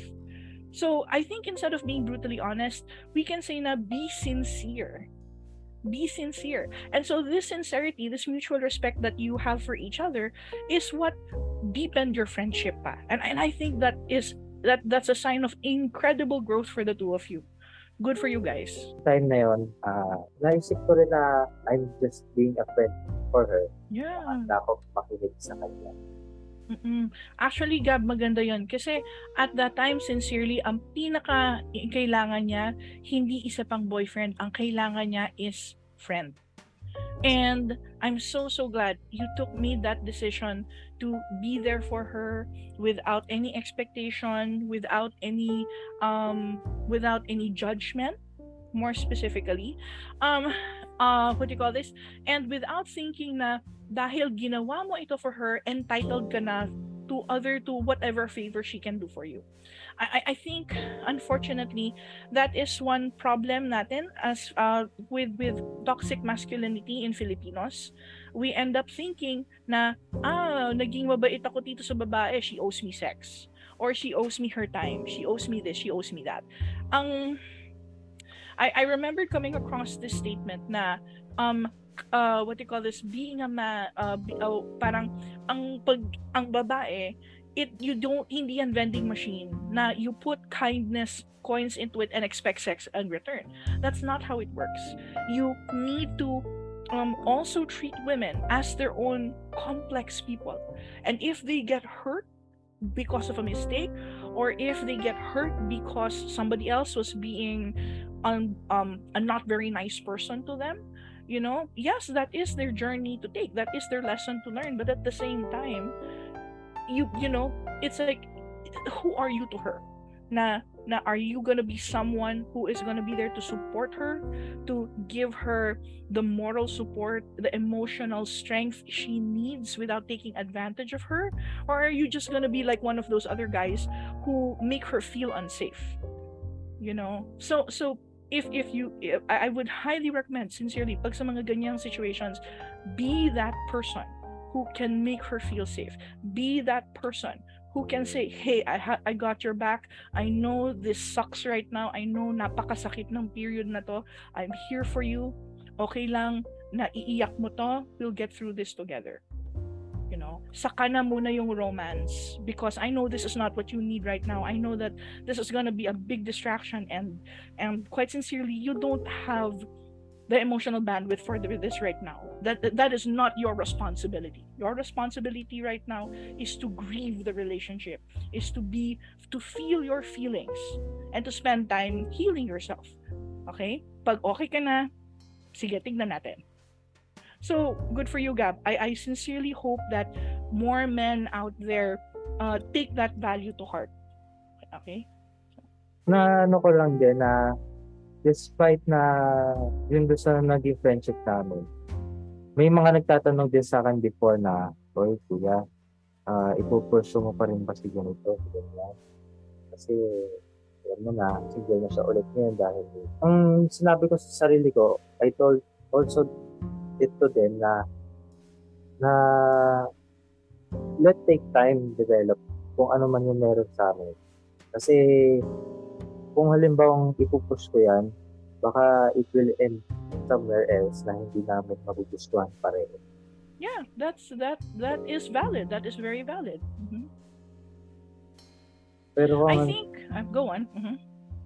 Kahit sabihin na I still I still ano, parang binibigyan ko pa rin siya ng importante. Pero ang ano din kasi, mas inuuna ko ano yung feelings niya. Kasi kung alam mo na mahal mo yung isang tao, iintindihin mo siya. Yeah. Yeah. Tsaka, um, I'll tell you this, Gab, ha? I mean, if at some point you you pag pag pag pag, pag, pag sa self reflection mo ma-realize mo you that you still have feelings for them okay it's absolutely okay to still try again all right and and yes it's great that you put their feelings first. It does not hurt to ask. Magtatanong ka lang okay? Okay lang na magtanong ka. And when they say na um gab pasensya na hindi pa ako ready eh. That's okay we respect that. But if let's say for all we know we, we we will not know the answer unless we ask you know? And asking is not demanding. And, and and i want to establish this na if you can make her feel safe if you can make her feel na na this is a non-judgmental space and she can speak her mind freely without her getting scared na sasaktan mo siya or tatanggalin mo yung friendship mo sa kanya na the way my partner says it is unfortunately a lot of people hold relationships hostage na parang, ah, kailangan you say yes to me or else hindi na tayo bate or hindi na tayo friends, hindi na kita mahal. You know? And and unfortunately we get that from our parents sometimes. We get that from our siblings, we get that from our friends even na you have to do this for me you have to follow what i want or else i will i, I don't love you anymore i will remove my love from you and that is terrifying that is that is very painful So I think, Gab, it's totally okay that you ask, that you give it another try. Just ask kung pwedeng mang-akyat ng ligaw. Um, but at the same time, I, it's very important that you also establish na safe space ito. Kahit anong maging sagot mo, basta totoo, please, um, I will accept and I will respect because I value that you that much as a person. So, ayun po. Uh, mapunta naman tayo with regards on the dating apps since ito nabanggit ko rin before na ito since last year pa ako gumagamit ng dating app. Hindi lang makapag-premium because ang mahal. so kung halimbawa meron ng ano, uh, there were people na nag-swipe right sa amin right or I made a swipe right, then yun, nag-swipe right back ako sa kanila. So, how can we make to start a good conversation? That's a very interesting question. Okay. What do you call this? Siyempre, what do you call this? I would say personally na um go talk to them like you would any regular person. Okay? And actually tama si Ronica in a sense na um it's always important to be upfront about who you are. Okay? Wag naman yung tipong inungod-ngod yung yung sarili mo sa pagmumukha nila. Wag naman po yung ganun. Pero, parang, oy, jowain mo na ako, parang awa mo na. ah, ah, ah, ah, okay. So that's actually where um doon tayo uh, magkaka what you call this doon natin kukutkutin yan. Okay? So um it already also depends on ano ba yung intention mo going into this app Okay? Is it more of to meet people or is it more of because nagiging desperado ka na? Yes okay. po. Ay. Okay. right? Kasi kasi here's the thing. Um here's the thing. If we start getting desperate, ang nangyayari niyan is na na, na mamadi or na muddle up yung core values natin. Na kumbaga, ano ba yung hanap natin sa potential partner? Okay? So if let's say for example, your your I think this is also what some of our parents say na yung standards natin. Actually, ang standards natin is core values. Okay? So, when we think about it, na parang when you are okay with yourself, if you are happy with your own company, if you feel um, um, okay and satisfied with who you are as a person, again, remember what I said earlier na parang you're not competing against this other guy or this other person. You are competing with my, with how content and happy I am with myself. So, so thinking about it, when you go into this app, this is when you start thinking na, okay, what am I looking for in a potential nakausap? Because take note, kausap pa lang, na, pa lang ito. Okay? Hindi po, hindi ito, you don't go into this saying, hey, do you want to be my forever person? You don't do that. You don't do that. You're gonna scare the bejesus out of them. What you can do instead is like, think of it like meeting, like, like, no, di ba nung kids tayo, nasa playground tayo, na, uy, what do you call this? Uy, gusto mo mag-swing tayo. Or, uy, gusto mo mag-seesaw tayo. So, so, what do you call this? Tingnan mo muna kung saan kayo kursunada, kung ano yung, kung saan kayo jive. Alright? And then from there, you start seeing, uh, okay, that's great. We actually both like dogs. We like to watch tele Korean novelas together. We like to do this, we like to do that. Sige, subukan natin na gumagawa ng activity together. And then from there, you start deciding na um, uh, what do you call this? Ang, kasi ang date, it doesn't have to be, ooh, romantic date, date agad. Hindi mm. kailangan na gano'n. It can be just coffee. It can be just, uy, what do you call this? Parang, uh, you want to check out this restaurant. Masarap ba to? You know? Even, so the focus is not necessarily, you take the, the pressure of them showing up and more of let's do a fun activity together.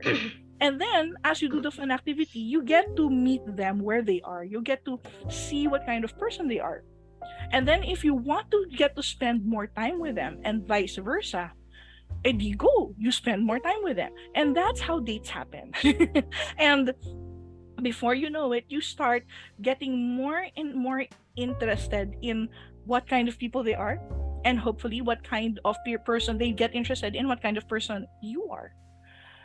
So, and and what's on your mind? Uh, so, i-share lang ako about yung experience yeah, sure. sa dating apps. Kasi, naisip ko lang na kaya, actually, lahat ng mga previous relationships ko are from dating apps. Tapos, ang, ano lang kasi, is, napapansin ko kasi parang nag-backfire siya for me. Kasi, siguro yung nag-backfire is yung pagiging impatient ko.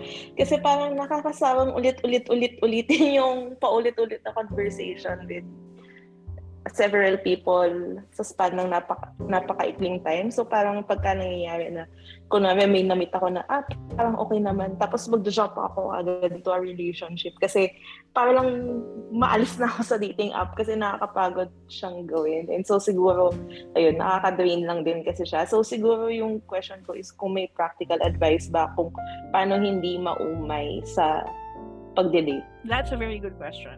Yes, Veronica, what's on your mind? Um, being someone na nagtitinder since college talaga. Like, I never deleted the app kasi I went to an all-girls college. Mhm, So, mhm. wala talagang lalaki. The only way to meet a guy is if may papakilala yung friend mo or if magbababad ka sa Tinder. Mhm, mhm. And then, siguro sa akin, wala eh. It's inevitable. You meet people easily. Ganun kadali mag-hi, mag-hello. It's just, ano, parang, I think, it's up to the first five minutes for you to ju- to judge kung worth it bang mag-introduce sa taong to. Let's let's admit it, hindi na natut natutupad yung parang one week or one month bago kayo before you sleep together Mhm. it, it it doesn't happen anymore. Minsan, first date you sleep together. Second date you sleep together. Kasi, yun na po yung situation ngayon. So, pero, syempre, it's still a choice. It's still your choice. If you don't want to do it, don't do it. Lalo na consent is still there, diba? Mhm, yeah. So, yun. That's the, those are the two questions from from us. that's that and they're very good questions okay um this is where my pagiging old school comes out and i suddenly feel so old um what do you call this okay admittedly okay it's it's and I, and i think that this is where you guys have an advantage. Because you already intrinsically understand how dating apps work what the culture is like.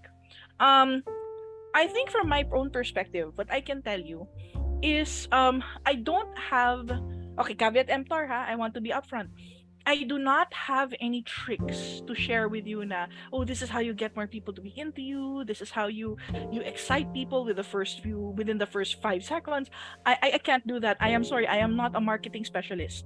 But I can definitely tell you that maybe one way that we can take the pressure off is number one don't expect. Okay? Leave the leave your um leave any expectations because as you've mentioned this is very fast moving and in a sense it's also kind of like it has the same principle as a youtube commercial. If you cannot get their attention within the first five minutes um oh i'm sorry. If you cannot get their attention within the first five seconds wala na you're out you're done okay? So here's the thing. When we say that don't have any expectations i mean to say na um like like i said earlier you're not there right away na oh are you gonna be my life partner forever and ever? You just want to see if hmm, okay ka bang kausap? Patino ka bang kausap? You know let's talk. And ano to if let's say for example you you you you, you already know what you're looking for na gusto mo ng maybe someone who is funny. Someone who actually has something interesting to say. Someone who actually has interest who is a real person you know? Even if that's just the baseline that's fine. And then later on pag luma, mas pag pag nagde-deepen na yung usapan ninyo sige that's when you start asking the interesting questions. Do you like cats or dogs? What is your favorite ice cream? Or what do you call this where were or even for heaven have uh, for, or even where were you during you know where were you during the elections? So um that might be something that might be a definitely a deal breaker. Um but sincerely again going back no expectations. I think one of the best ways too that you can show up um and and um kind of quote unquote uh filter out or weed out the people that you don't that you don't want versus the people you want is to also be upfront about what kind of person you are. And i don't mean na okay i have to tell you unang-una pa lang what you call this super demanding ako super high maintenance ako kailangan naka nakachideng ka etc etc hindi po what we can do is we can show up as ourselves in a light pleasant manner okay like let's say for example if you if you say that you're a funny person see how you can make them laugh even kahit na napaka-corny ng joke basta benta okay? And if let's say for example um hindi maganda yung response eh di good that means that they're not for you. And if tawang-tawa sila sa iyo mga hahatawa ko mga 20 game okay mapapag-usapan natin yan okay? So again you check um check what the response is to you okay now aside from that I'm sorry, I forgot what the second question was. what is the second question nga pala? Um, yung second question is like, uh, parang ganun na rin, yung how to know if it's real. So, yung, yung kay Miss Anne is how, paano ka hindi mauumay. And sa akin naman is, since it's fast-moving, parang kailangan talaga, you have to introduce yourself again and again. So, ano yung pwedeng gawin para ma-filter out nga agad? So, parang siguro yung kay Miss Anne muna is yung paano ka hindi mauumay sa Mm. pag-introduce sa sarili mo. Actually, magandang tanong yan. Thank you for reminding me, Ronica. Okay, and with regards to paano ka hindi mauumay, um, remember that you're also showing up as yourself. And um, th- this is where you, it's it's ideal to pace yourself. There is no, sincerely, there is no need to rush. There is no need to rush. You do not need to meet a hundred people out there within the day. Okay? take your time. If let's say for example, you sense na napapagod ka no or naaasar ka na, stop. Because if you try to push and you try to meet people when you're already in a bad mood or when you feel exhausted or emotionally depleted, that's not going to help how you show up for them. Okay? You want to show up as as yourself. You want to show up na you're satisfied, you're happy with yourself. So, if let's say for example you start you do you you want to show up and uh, remember na again no expectations you're just there for yourself you want to see who else is out there who else is ayos kausap who else is fun to be with you know and if you start feeling ay nako nakakasawa na to stop go put your phone down uminom ka ng tubig, kumain ka muna ng snacks, manood ka muna ng Netflix, do something else to take care of yourself. Okay? And then, maybe later on, once you start feeling na, ay, oo nga no, what if mag-Tinder ulit ako? Sige, subukan natin. Sige, go. You know? But again, you do not have to force yourself to do Tinder or to do anything actually at all. Na na that makes you feel emotionally depleted agad. Okay? You can always pace yourself. Um let's see. Uh I hope that answers your question, Anne. Oo. Eh, siguro, nakakatawa lang kasi yung ginawa ko instead of stopping, nag-stop ako kasi ginawa ko na lang sila. kasi parang ayoko na bang Tinder. Sige na nga, joke. Siya na lang, okay naman siya. eh. Parang ganun. Kaya siguro, kaya tama lang din talaga nag-stop muna talaga ako ng dating for good kasi uulit lang yung ganong pattern. And siguro, ano, additional question na lang din. Kasi, Sure. di ba po kasi yung ah, mga dating apps kasi parang superficial din kasi sila. Kasi, syempre, yung malaking factor yung looks. And so, siguro, um, mahirap din talaga to put yourself out there lalo na if you don't feel like 100% confident with how you look. Pero kasi, I guess, uh, ayun. So, kaya siguro yung iba is parang nagiging jaded na lang din sa pagdi-dating app kasi ayun nga, b- baka may impression sila na para sa mga magaganda or sa mga pogi lang.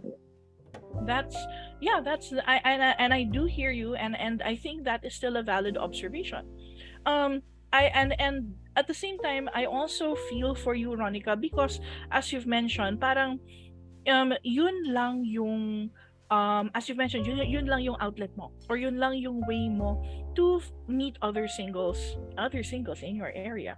Uh um and I do feel for you okay? It's just that I hope now you are in a better place where you can actually go out and meet other folks in other parts of your life even if that means if you're the religious type you go to church. Because there are always volunteer places where you can pitch in and help and meet other fun people. Or let's say for example maybe mahilig kang mag mag mag roller skating ngayon and you go out to have fun with your friends at the roller disco and you meet someone interesting. Fantastic! Or if you like to go to if you like comics there is always comicette which is um fairly recently we had pas comicette with if, if you're the type who is very creative and you like stickers you like you like all this fun artsy stuff you know you will always end up meeting interesting people out there so that's one way that you can also meet people outside of apps. So, um, admittedly, I'm kind of old school this way. Okay, uh, but yeah, um, apps are not the only way that you can meet interesting people out there. Okay, what what do you think though, Ronica? What's on your mind? Actually, yan po yung parang lagi ko nakukuha ang advice na I wanted to try is quit the dating apps and do go and go back to the community na parang interested ka. Kasi I used to cosplay before. I met a lot of friends there. I did church work. I met a lot of people sa church. So parang kahit isa lang, uh, I think the the one of the own the best or the easiest way to get out of the dating app scene is to, to spend your time and energy widening your connections Yeah. by got it. going to doing the things that you like kasi parang may automatic na yun na interest kay when when you meet someone there na parang automatic may mapag-uusapan kayo Mm-mm. Dif- iba lang yung approach in a way na you you do need a lot more guts to talk to someone personally kesa yung sa app lang na say hi, hello. Yeah. Mhm. Kasi, And that's fine. mm, and and I, I I- hear you but but I want I, I would love to hear what what um what the last part of your sentence is Ronica I'm um, sorry I, I am sorry for interrupting It's okay. Uh, ano, siguro mahirap lang siyang gawin. Kasi, for someone nga din na very focused sa career, uh, the easiest and most convenient thing for me to do to try to date is sa dating apps. Kasi, lunch break, swipe, swipe, diba? Mhm, Idle time, chat, chat. mhm. Eh, That's the easiest way. If if you're gonna go out, talagang mag-exert ka talaga ng time, ng oh energy. yeah So it's like everything is naka-shortcut sa dating apps. And being there for years, like more than six years, yung ex ko dun ko rin na-meet. And Mhm. I'm, I'm- ano, meron talagang legit na love from that. Kasi, yun nga, happens. we were in a relationship talaga and he really changed me in a way na nag-mature ako after we broke up. Kahit six months lang kami. Mm, that's but- still very significant Mhm. Yes, the six months is yun yung naging turning point ko sa point of view ko sa relationships during college. And ayun, siguro I think kasi sa sobrang tagal ko nang nagde-dating apps, parang wala nang na, nothing surprises me anymore. I've tried going out and then nalaman ko may asawa pala, nalaman ko may jowa na pala. You know, uh, marami talagang hindi totoo. So, may mga ta- para at ang sa akin, when my friends ask me, bakit nagde-dating app ka pa rin? Ang tagal-tagal mo na dyan, wala ka namang jowa. Sa akin, parang at the end of the day, if I, siguro, sa bawat isang taon na nagde-dating app ako, may nakikilala kong isang solid na kaibigan. really when you think about it that is not that those kinds of friendships are much more satisfying than fly by night lovers okay so please cherish those friendships because i sincerely think the more healthy relationships you you gather around yourself um in a sense this is how you also practice um what do you call this? What it's like to be in a um love romantic relationship okay? For all you know what do you call this? The more that you surround yourself with people who have the same values as you doon ka mas ma, doon mas lalakas yung attraction for a potential partner who shares your own values. So again also going back to I I, I think it still applies na pag sa dating apps tayo um always bear in mind yung boundaries mo yung healthy boundaries mo. Bear in mind kung ano yung um unique needs mo. What your um what your uh, deal breakers are what your requirements are what you can contribute to the to the relationship and what they also need to bring to the table. Okay. So w- what's on your mind Ronica Parang gusto ko po sa kanya yung sarili ko dun sa sinabi niyo. Kasi yung late, yung pinaka-recent guy nga na na-meet ko sa Tinder na sobrang gustong gusto ko. Like, checks all the boxes. Ang problema lang talaga is nawawala siya bigla minsan. And uh, for his explanation, it's that he's busy with work and minsan umuwi yung kapatid niya. Which is, Okay. ako, I fully understand it kasi minsan nag-shutdown din ako because of work. Na tipong one week, nobody can talk to me. Ta- ang problema, yan nga yung boundaries ko na please just tell me na boy ka pa. Parang ganun, kahit in a day or every two days, just call and say hi. Uh, ang question ko siguro is, would it work if I give myself yung parang time limit na parang within this time frame, if he doesn't contact me, I'm out? Or is that unreasonable? Or it's immature? I would say, Ronica, that's something that you and this guy should should actually discuss. Baka ma-pressure siya pagka Pag hiningi ah, ko yun. kayo. Yes, kasi Okay. we're just seeing each other and he was very vocal na parang parang ang uh, based on our conversations before, uh, our intimate conversations. Uh, ang history niya is history niya is mas nai-inlove siya sa friends kesa sa mabilisang in lovean. And ako baliktad. I fall in love easily. I mean, mabilis akong ma-fall pero pagdating sa relationships, doon ako matagal. I mean, matagal akong mag-commit sa relationship kasi meron akong malawak na parang checklist when it comes to reliability. Pag nakita ko na hindi reliable yung tao, kahit mahal ko, I don't enter to, into a relationship with him. Siya naman, friends talaga. Like, mas nai-inlove siya pag friend niya na. Sa kanya nagiging jowa. Ako naman, madali akong ma-fall, madali ako ma-inlove. I simp a lot. Yung talagang, I would make excuses for you sa sarili ko. Pero at the end of it, if hindi ko nakikita na reliable ka, hindi kita jojowain.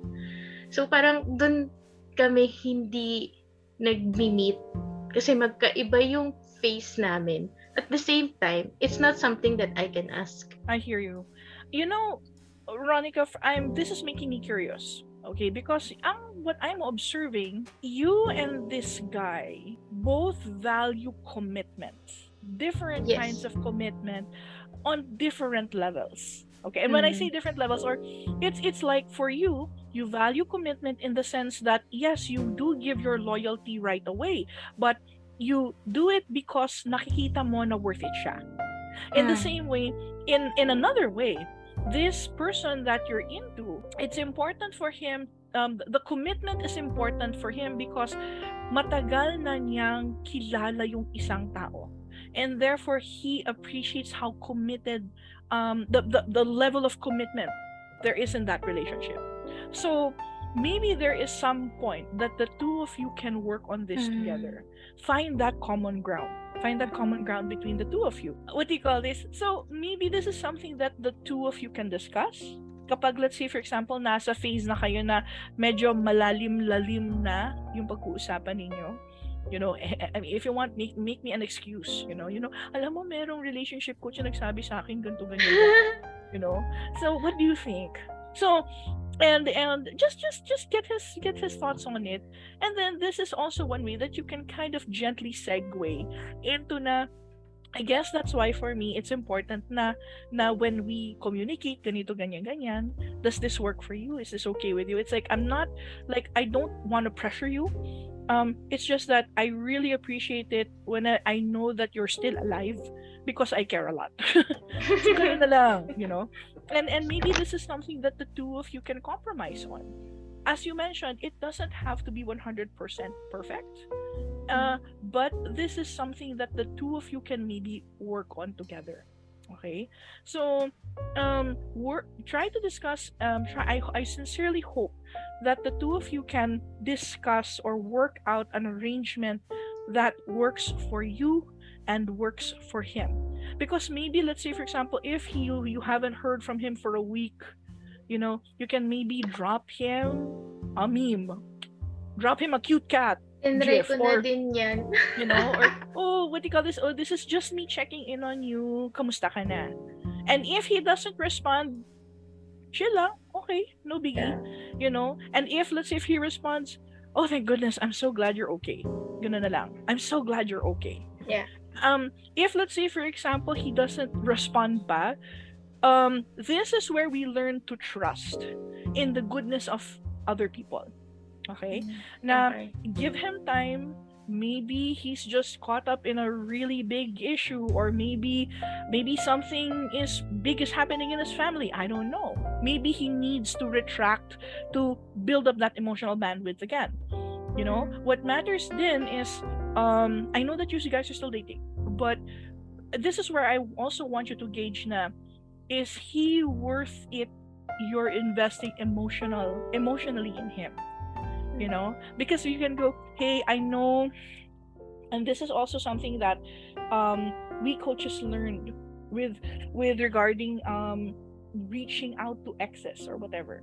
And this is where you can probably go hey uh, I understand you're probably going through something really rough and you probably need the space and I'll be very and, and I'm I just want you to know that I'm here for you okay? I, I respect your need for space and time but i just want you to know that i'm here for you whenever whenever you're ready andito lang ako you know? So this is one way that you can communicate na yeah um i know that you need time and space i kind of miss you but at the same time your well-being is my priority so i'm gonna go do my own thing 1st mm-hmm. because we cannot we cannot we cannot hold our yeah. breath over the phone for that um but this is also your way of establishing slash communicating to this person na hey um I, I i i care about you i know you need time and space and you know i respect that.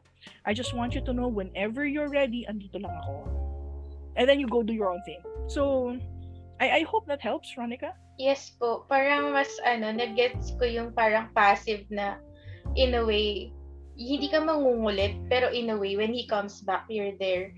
At the same time, you're not just waiting kasi, I mean, ako, I'm not just waiting kasi I'm still doing my own thing. Mm-mm. Okay. Pero di, parang ang ano yun, parang ang simp. I would not say simp actually. Well, it I, I, I am having difficulty with the word simp, honestly, because I, I'm not sure what it means. But from what I understand, sige, sige, please explain to this tita what simp, simp means. Is parang ano po, parang whatever he do, tatanggapin mo, or it's okay, or na, you, for example, anything na gawin niya, cute, anything na he says, pag iniwalaan mo, any excuse that he gives, you're gonna be okay with it. Actually, but, that's my my question to you again. Um, it does not need to be simping from your from your uh, explanation kasi um it it doesn't necessarily mean um again and this is where I I I also um want to mention that if knock on wood okay um things go go go south pag hindi na maganda yung pakikipag-usapan um that's when you will need to change your the way you communicate with him. Okay? This mm-hmm. is where at some point you may have to go into let's say for example if he calls you up after not na hindi siya nagpaparamdam for three months, for hindi siya nagpapagalaw ng baso for three months. And um he says, hey, hey, it's been ages. Kumusta ka na? As if walang nangyari. You know? And mm. maybe this is where you go, oh, mapuputol na ulit. Oh my God. Uh, okay super brief lang. This is where you, yeah, you know, I'm okay. But the thing is, before he starts saying, do you want to go out sometime? And pero at this point, you kind of feel, mm, I'm not sure if you're that invested mm. in me. You know, you can say na, you know what, I just need to tell you this. I just need to communicate this with you because I need to be upfront with you that when I bring something to the table, it means a lot to me. And I need someone who can be on that level with me I need someone who can be as committed to this, or at least who can meet me halfway here. And I kind of find myself wondering if you're that person. He did apologize nung ano, when he called after being gone for a long time. He did apologize. The first thing he said was, I'm sorry.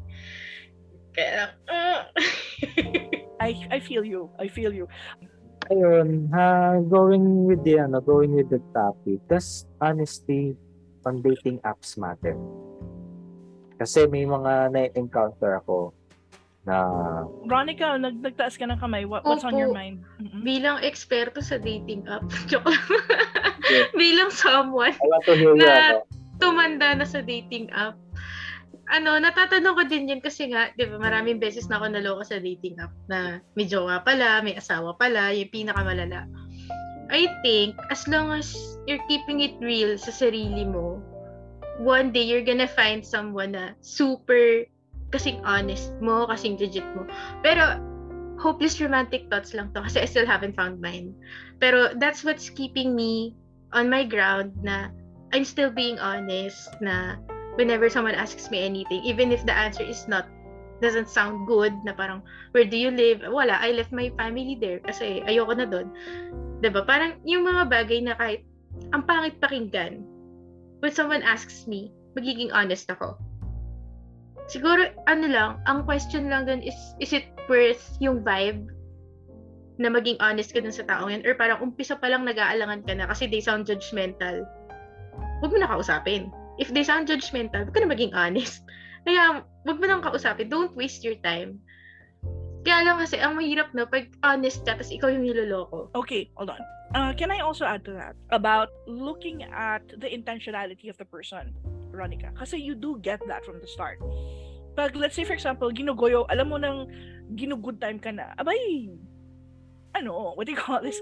There is no need, the way my partner says, there is no need to cast pearls before swine. Abay, kung binababoy ka na, kung baboy-baboyan lang ang ano, ang ang usapan, don't don't give them the best of your best anymore. But but that does not necessarily mean that you meet them at their level. You don't have to. You don't have to.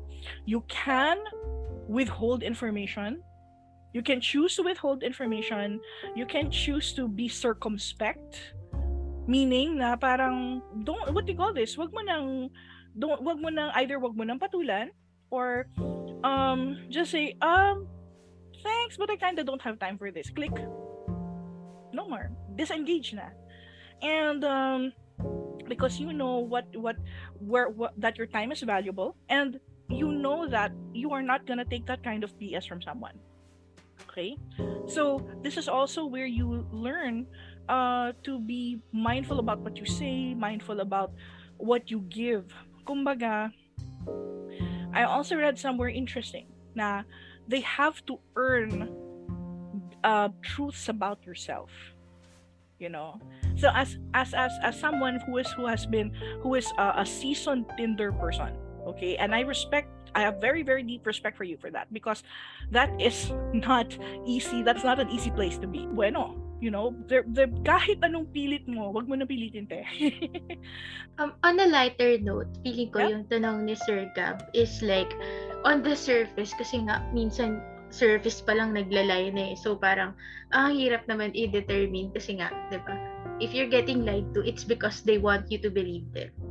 So, on the surface naman kasi, yung especially when it comes to his question na may mga nasa dating apps talaga. I've heard this kasi from my guy friends na there are female profiles saying na female pero gay pala or parang ano eh, saan galing yun? So, ang pangit naman kung diretso itatanong mo. It's disrespectful. On the same note, if it's on the other side of the spectrum, if you're not straight, tas tinanong ka if are you straight, 'di ba? Ganon din 'yun. Ganon din yung dating nun.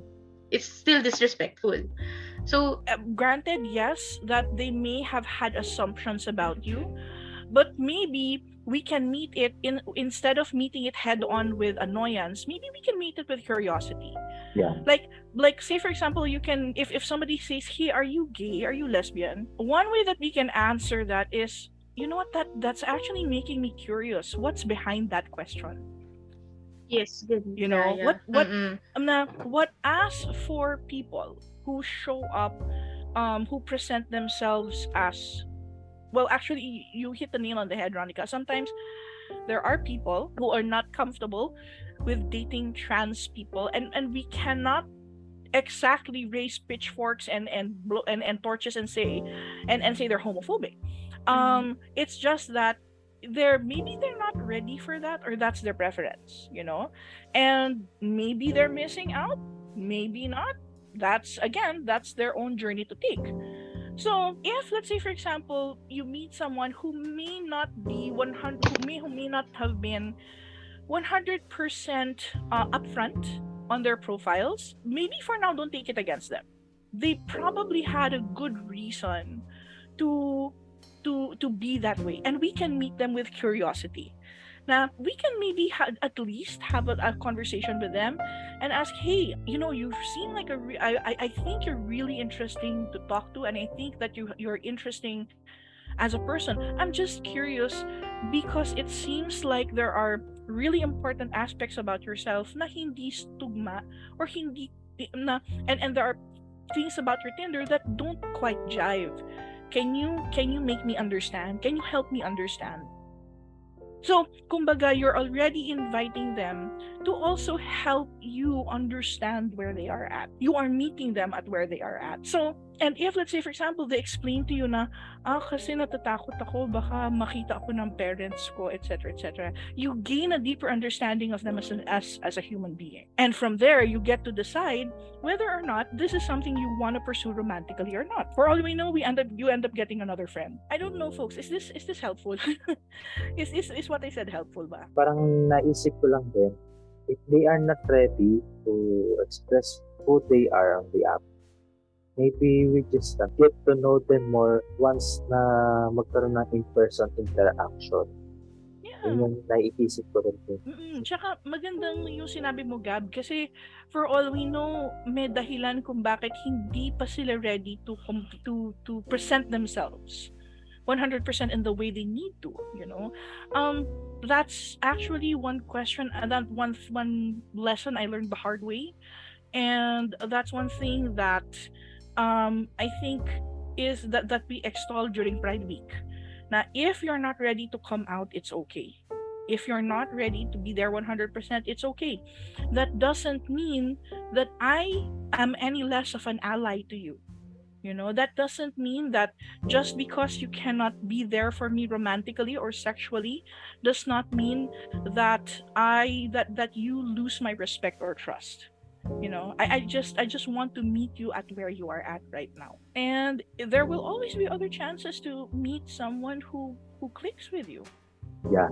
Parang ano nga dyan 8 billion na nga tayo. Imposible makakatawa diba? ayun. And Yun. ito na doon na tayo sa last part ng ano natin. Ano yung advice na pwede po ninyong maibigay to all single na kahit Pasko na hindi ka nag-iisa. Hindi mo kailangan maghanap kahit na, na alam mo na there were many people na magka-holding hands dyan sa labas, in the parks, in the malls, everywhere. Parang ano yung pwede nating maibigay na piece of advice na oy, hindi ka nag-iisa. Enjoy mo lang yung pagiging single mo. Something like that. Yep, that's actually the million dollar question. Okay? I think we can do a number of things. Number one, um, avoid, do not compare yourself with other people. I know this is very difficult to do, um, so I will reframe it instead. So instead of um, focusing on not comparing yourself to other people, look inside and ask, what am I doing to cultivate a healthy relationship with myself? Ano ang pa paano ko na-appreciate yung sarili ko? Paano ko naaalagaan yung sarili ko? Ano yung mga strengths ko na ano yung mga strengths and achievements ko na nalilimutan ko na important pala sa akin? You know? And and this is where you take the time and take stock in what matters to you as a person. Um, this is how you also take care of yourself, not just physically but emotionally and psychologically. Um, another way that you can also uh, na pwede mo ring gawin is uh, outreach. Parang ginagawa mo, Ronica, na look for things that matter to you. Na um, look for things that you believe in. Do you believe in um, maybe nag maybe importante sa iyo na mag-outreach doon sa feeding program or siguro may importante sa iyo na um, tutulong ka sa um, sa animal shelter, sa POS, you know. Sometimes even, you know, go out and look for things that interest you. Tulad nga ng sinabi mo, Ronica, na go out sa mga hobbies mo. Actually, mas werte na tayo ngayon kasi ang dami-dami nating um, hobby groups out there. So, try to explore that space. Even if it's on also one more thing, one exercise that I sometimes recommend sa mga clients ko is take the time if if this works for you, take the time to write yourself a love letter. Na maybe let's say for example, pwede siya for New Year's, pwede rin siya for Christmas. And you take the time to write to yourself na, let's say for example, Dear Jeanette, hi, kamusta ka na? It's been one year. Uh, ano ba yung mga achievements mo? And then try to talk to this person you're writing to, try to talk to yourself in the letter like you're their best friend. And you can go, you know what? Proud na proud ako sa iyo kasi natapos mo yung natapos mo yung exam na to. Ang galing you, you studied so hard for this. I'm so glad that we went hiking with our friends. I'm so I'm, I'm so proud of you because you were so brave to break up with that unhealthy relationship and so on and so forth. And you can also go, I, I'm sorry I should have been there for you. I'm sorry I, I'm sorry that I learned to speak bad things about about our body, you know. I'm sorry that um I could have been someone who was more patient with you while you were still learning to heal from that bad breakup you know and and here i i for the next time around for for maybe for 2023 or for the i am i i promise to um focus on um working on this part of my life so that when when we when we get to talk again um hopefully i want you to feel that i value our relationship and that i love you very very much so that that can be one way that we can meet ourselves halfway so we also acknowledge na we're going through a lot. And being human is not easy in this time and age. And yeah, um it it it it um essentially boils down to um focus on your relationship with yourself, cultivate gratitude, um what you call this try to focus on spreading love where you can Yun. And it's okay to accept your feelings, feel your feelings. Kasi um, mahirap na i-deny natin yung feelings natin na it's okay to feel sad. It is absolutely normal and human. It's all part of um, who we are right now. Um, and at the same time, um, gently recognize the different places where you receive love. I hope that helps, Gab. I hope that helps. Lee. Ayun. And any, ano, any final words from you, Magdunet, as well as with our guests for tonight? Yeah, please. I, I would very much love to hear what, what Anne and Ronica have to say. Uh, gusto ko lang magsabi ng sobrang nag-resonate nag-resonate yung advice mo kasi uh, this Christmas and New Year mag-isa ako sa country. And so, kasi hindi ako uuwi ng Pilipinas. But then, sobrang validating lang for me kasi actually parang lahat ng sinabi mo except yung diary, I've actually been doing kasi uh, talag yung one year na yung one year na hindi ako nag-date, I really spent it like getting to know my family better kasi and also my closest friends kasi 'di ba minsan kapag ka in a relationship ka sa jowa mo nabubuhos yung time and energy yeah. and yung to talk to that person, di ba? Pero kasi kapag ka single ka, mas may energy kang makipag-usap sa mas maraming tao and yun, nakaka and I I can say na mas nag-improve talaga yung relationship ko with my family and friends and ayun, ginagawa ko din sobrang helpful din talaga mag-journal and noong una kasi ay di ako naniniwala sa kanya kasi ang awkward magsulat but then nga now I actually do it uh, regularly. Tapos sobrang iba yung feeling kapag ka napuput mo into paper yung thoughts oh, yeah. mo. Kasi parang ano cathartic siya. Super. and uh mm and so ayun. Tapos siguro yung isa ko pang ginagawa is instead na yung uh, diary. Pero I think ang gawin ko din. Ay instead yung love letter to myself, yung ginagawa ko is yung mirror work.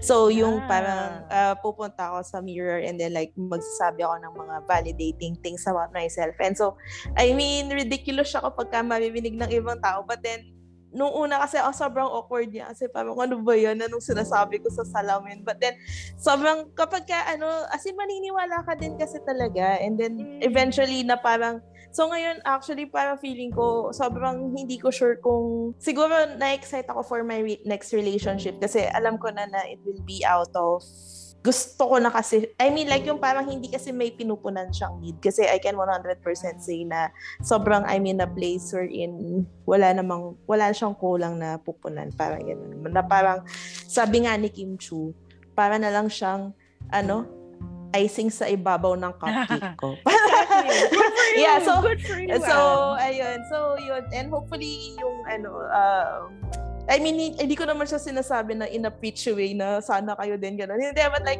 sobrang work kasi talaga yung self-improvement. And, and sabi nyo nga kanina, yung pagka-single ka, you have all the time. And I, I also want to acknowledge na sobrang nasa place of privilege ako kasi I can have time to really do this and uh, to really take time for myself kasi yun nga uh, and I acknowledge na not everyone can be in the same position. But then ayun.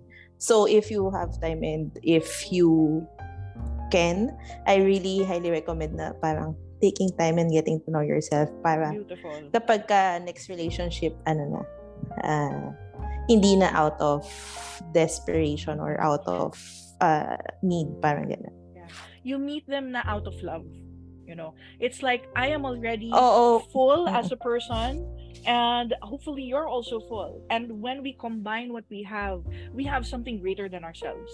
I think that's absolutely Oo. beautiful. Good for you, and I'm so glad that you're also doing mirror work.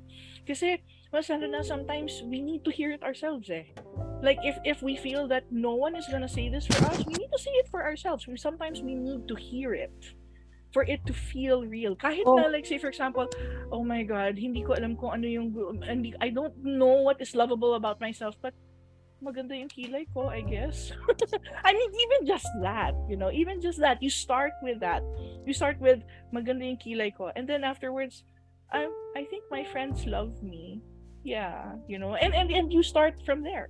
I'm so glad you're doing that, and good for you. Yeah, oo. Tsaka kasi parang feeling ko nung una, actually, nung simula din, nung inumpisahan ko siya, doon ko lang din na-figure out na I talk badly about myself pala. Like, internally. Nung sinabi ko siya out loud, na parang nagugulat ako na parang grabe, ganito pala yung tingin ko sa sarili ko. Na tipong, kasi Leo ako eh. So, dapat, no, hin- hindi, no, but then, uh, joke lang. But then, yung, akala ko kasi nung una na tipong, sobrang proud ko of myself and what I've accomplished. But then, nung nag, dive deep ako na parang grabe, parang hindi pala ako ganun kabait sa sarili ko. And anyway, so uh, kaya mahirap gawin yung mirror work sa akin nung una. But then yun, eventually parang awkward pa din, but then sobrang, yeah, rewarding. I'm so glad to hear that. How about you, Ronica? What what's ano for, you? What's on your mind and and what do you feel are your takeaways from yung session natin today? Actually, kanina, I was supposed to ask si Miss Anne kasi Mhm. ako ngayon, since I moved out, I wanted to celebrate yung year end ko sana mag-isa. Kasi I grew up in a really close family. And nung, right before moving out, ang daming changes na nangyari. So, parang ano, I thought to myself minsan na parang, di ba when you're growing up, parang ano ka, kung ano yung pinakilala ka, how, ano yung parang, how your family introduced you sa sarili mo, yun yung pagkakakilala mo. You don't really grow out of it unless you move out of it. Parang Mm. nasa circle ka. How they define you is who you are. Unless you take that leap na you become someone na kahit na wala sa expectation nila, Yeah. but still, you're loving that part of you na, na, na, na discover mo because you realize this is me outside of my comfort zone. You you are actually giving yourself the space to di- rediscover Yes. yourself. Yeah. Yes, yung parang beyond what you grew up in. Yun ka. And ako, since I just moved out netong latter year na to, sabi ko sa sarili ko, I wanted to celebrate my birthday, my Christmas, my New Year alone. And parang ang I was gonna ask sana si Miss Anne if she was gonna celebrate alone sa ibang bansa. Kasi Mm.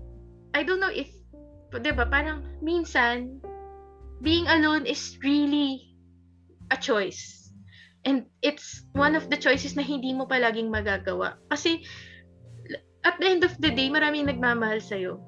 Mhm, mhm. Minsan may mga tao na ayaw kang hayaan mag-isa, na parang, you don't have to be alone. You can go to you can go here for Christmas. Please go here for Christmas.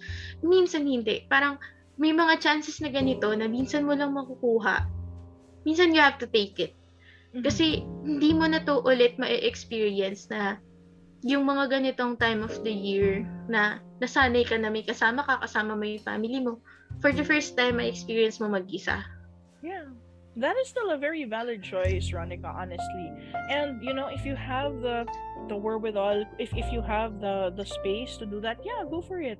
And just because you do it doesn't necessarily and I think you know this already na just because you want to spend your birthdays your, your holidays alone doesn't mean na hindi mo mahal yung family mo. Yeah. It just means that you want to spend time to get to know yourself better. So that maybe in the future, if you decide to go back and spend the holidays with them, meron ka pang mas share na, na bago sa kanila. Yes. Mhm. You know? So, yun. And, and of course, always, pri- primarily, this is for you. You are doing, whatever you are doing is for yourself. So that's a good thing. Yes. I'm, I'm sorry, Anne. I, I think you have something that you want to share. Oh, ano, siguro in response lang to what Ronica is asking. Pero siguro, ano, gusto ko lang din i-share yung about yung sa lim- kasi na, nabanggit mo yung uh, you see yourself like how your family sees you and I think maybe kailangan sobrang helpful for me nung nalaman ko yung term na limiting beliefs kasi yung limiting Mm. beliefs is yung parang how do you define yourself and then minsan kasi if you think of yourself as ah kasi ano ako stubborn ako eh and then you you actually parang subconsciously do things na kaya ka nagiging stubborn talaga. Ay, unlike kapag ka challenge mo yung limiting beliefs mo and then kasi gusto mo siyang baguhin, then pwede kang maggumawa ng parang mga specific action points or behavior na para mat- hindi ka na maging stubborn, di ba? Kasi Yep. yung mga hindi stubborn na people ay hindi ganun mag-act. But, ayun. But anyway, yung sa ato, actually, okay na din yung sinabi mo kasi gusto ko din lang din sabihin na, oo, magsispend ako ng Christmas and New Year here mag-isa. But then, ni-reframe ko kasi siya na, kasi ito lang din naman yung parang time na magiging mag-isa ako for Christmas and New Year. And I hope na mar- maran pa akong years na I can spend Christmas and New Year with my family. And so, parang ang iniisip ko is instead of mag-isa malungkot ganyan, I mean, I can do something new for Christmas, 'di ba? So, ngayong Christmas I can get to spend it with the friends that I've made here, 'di ba? And then for New Year then I can spend it with the people that I um parang yung chosen family ko here. Parang ganun. And so, parang ganun ko siya finiframe para hindi siya malungkot. Kasi parang it's something new and it's something na alam ko na hindi ko ma mauulit. Na, Beautiful. yun, parang ganun. Beautiful. And thank you. That was that was fantastic. And and thank you for sharing that. So yeah. Um actually Gab, ikaw, what what do you uh, uh, because you're our pi- pivotal person here, okay? Um what do, would you say would be your biggest takeaways from our episode today? Siguro ang mapupulot ko dito sa episode na to is more of uh, yung about sa love language. Maybe wish ano, para sa akin kailangan o siguro as a single person, kailangan ko rin alamin sa sarili ko kung ano dapat, kung ano yung love language ko, kung ano yung kaya kong express sa taong mahal ko. Para at least once na I, I will enter into a relationship, at least I know yeah, this is my love language. Breaking the generational trauma na kaya naman pala natin. Oh Ah. yes. Yes.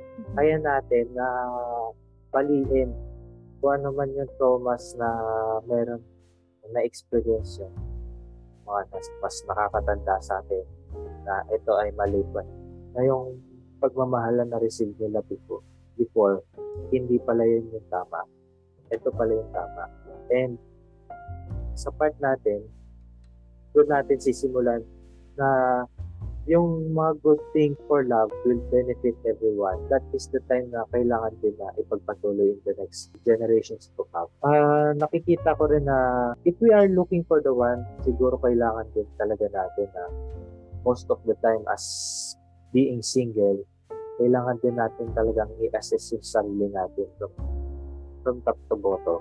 Kasi tayo lang din naman ang makakakilala sa sarili natin. Wala nang na kung alimbawang there are flaws na that na meron tayo, kailangan din natin siyang i-work out na to correct it. Kasi we want to make things for the better, not only for ourselves, but also to the ones that we love. Yeah. I think that's really beautiful, Gab. And and you take the time to be gentle to yourself, to be kind to yourself. This is why we may concept tayo ng self-parenting.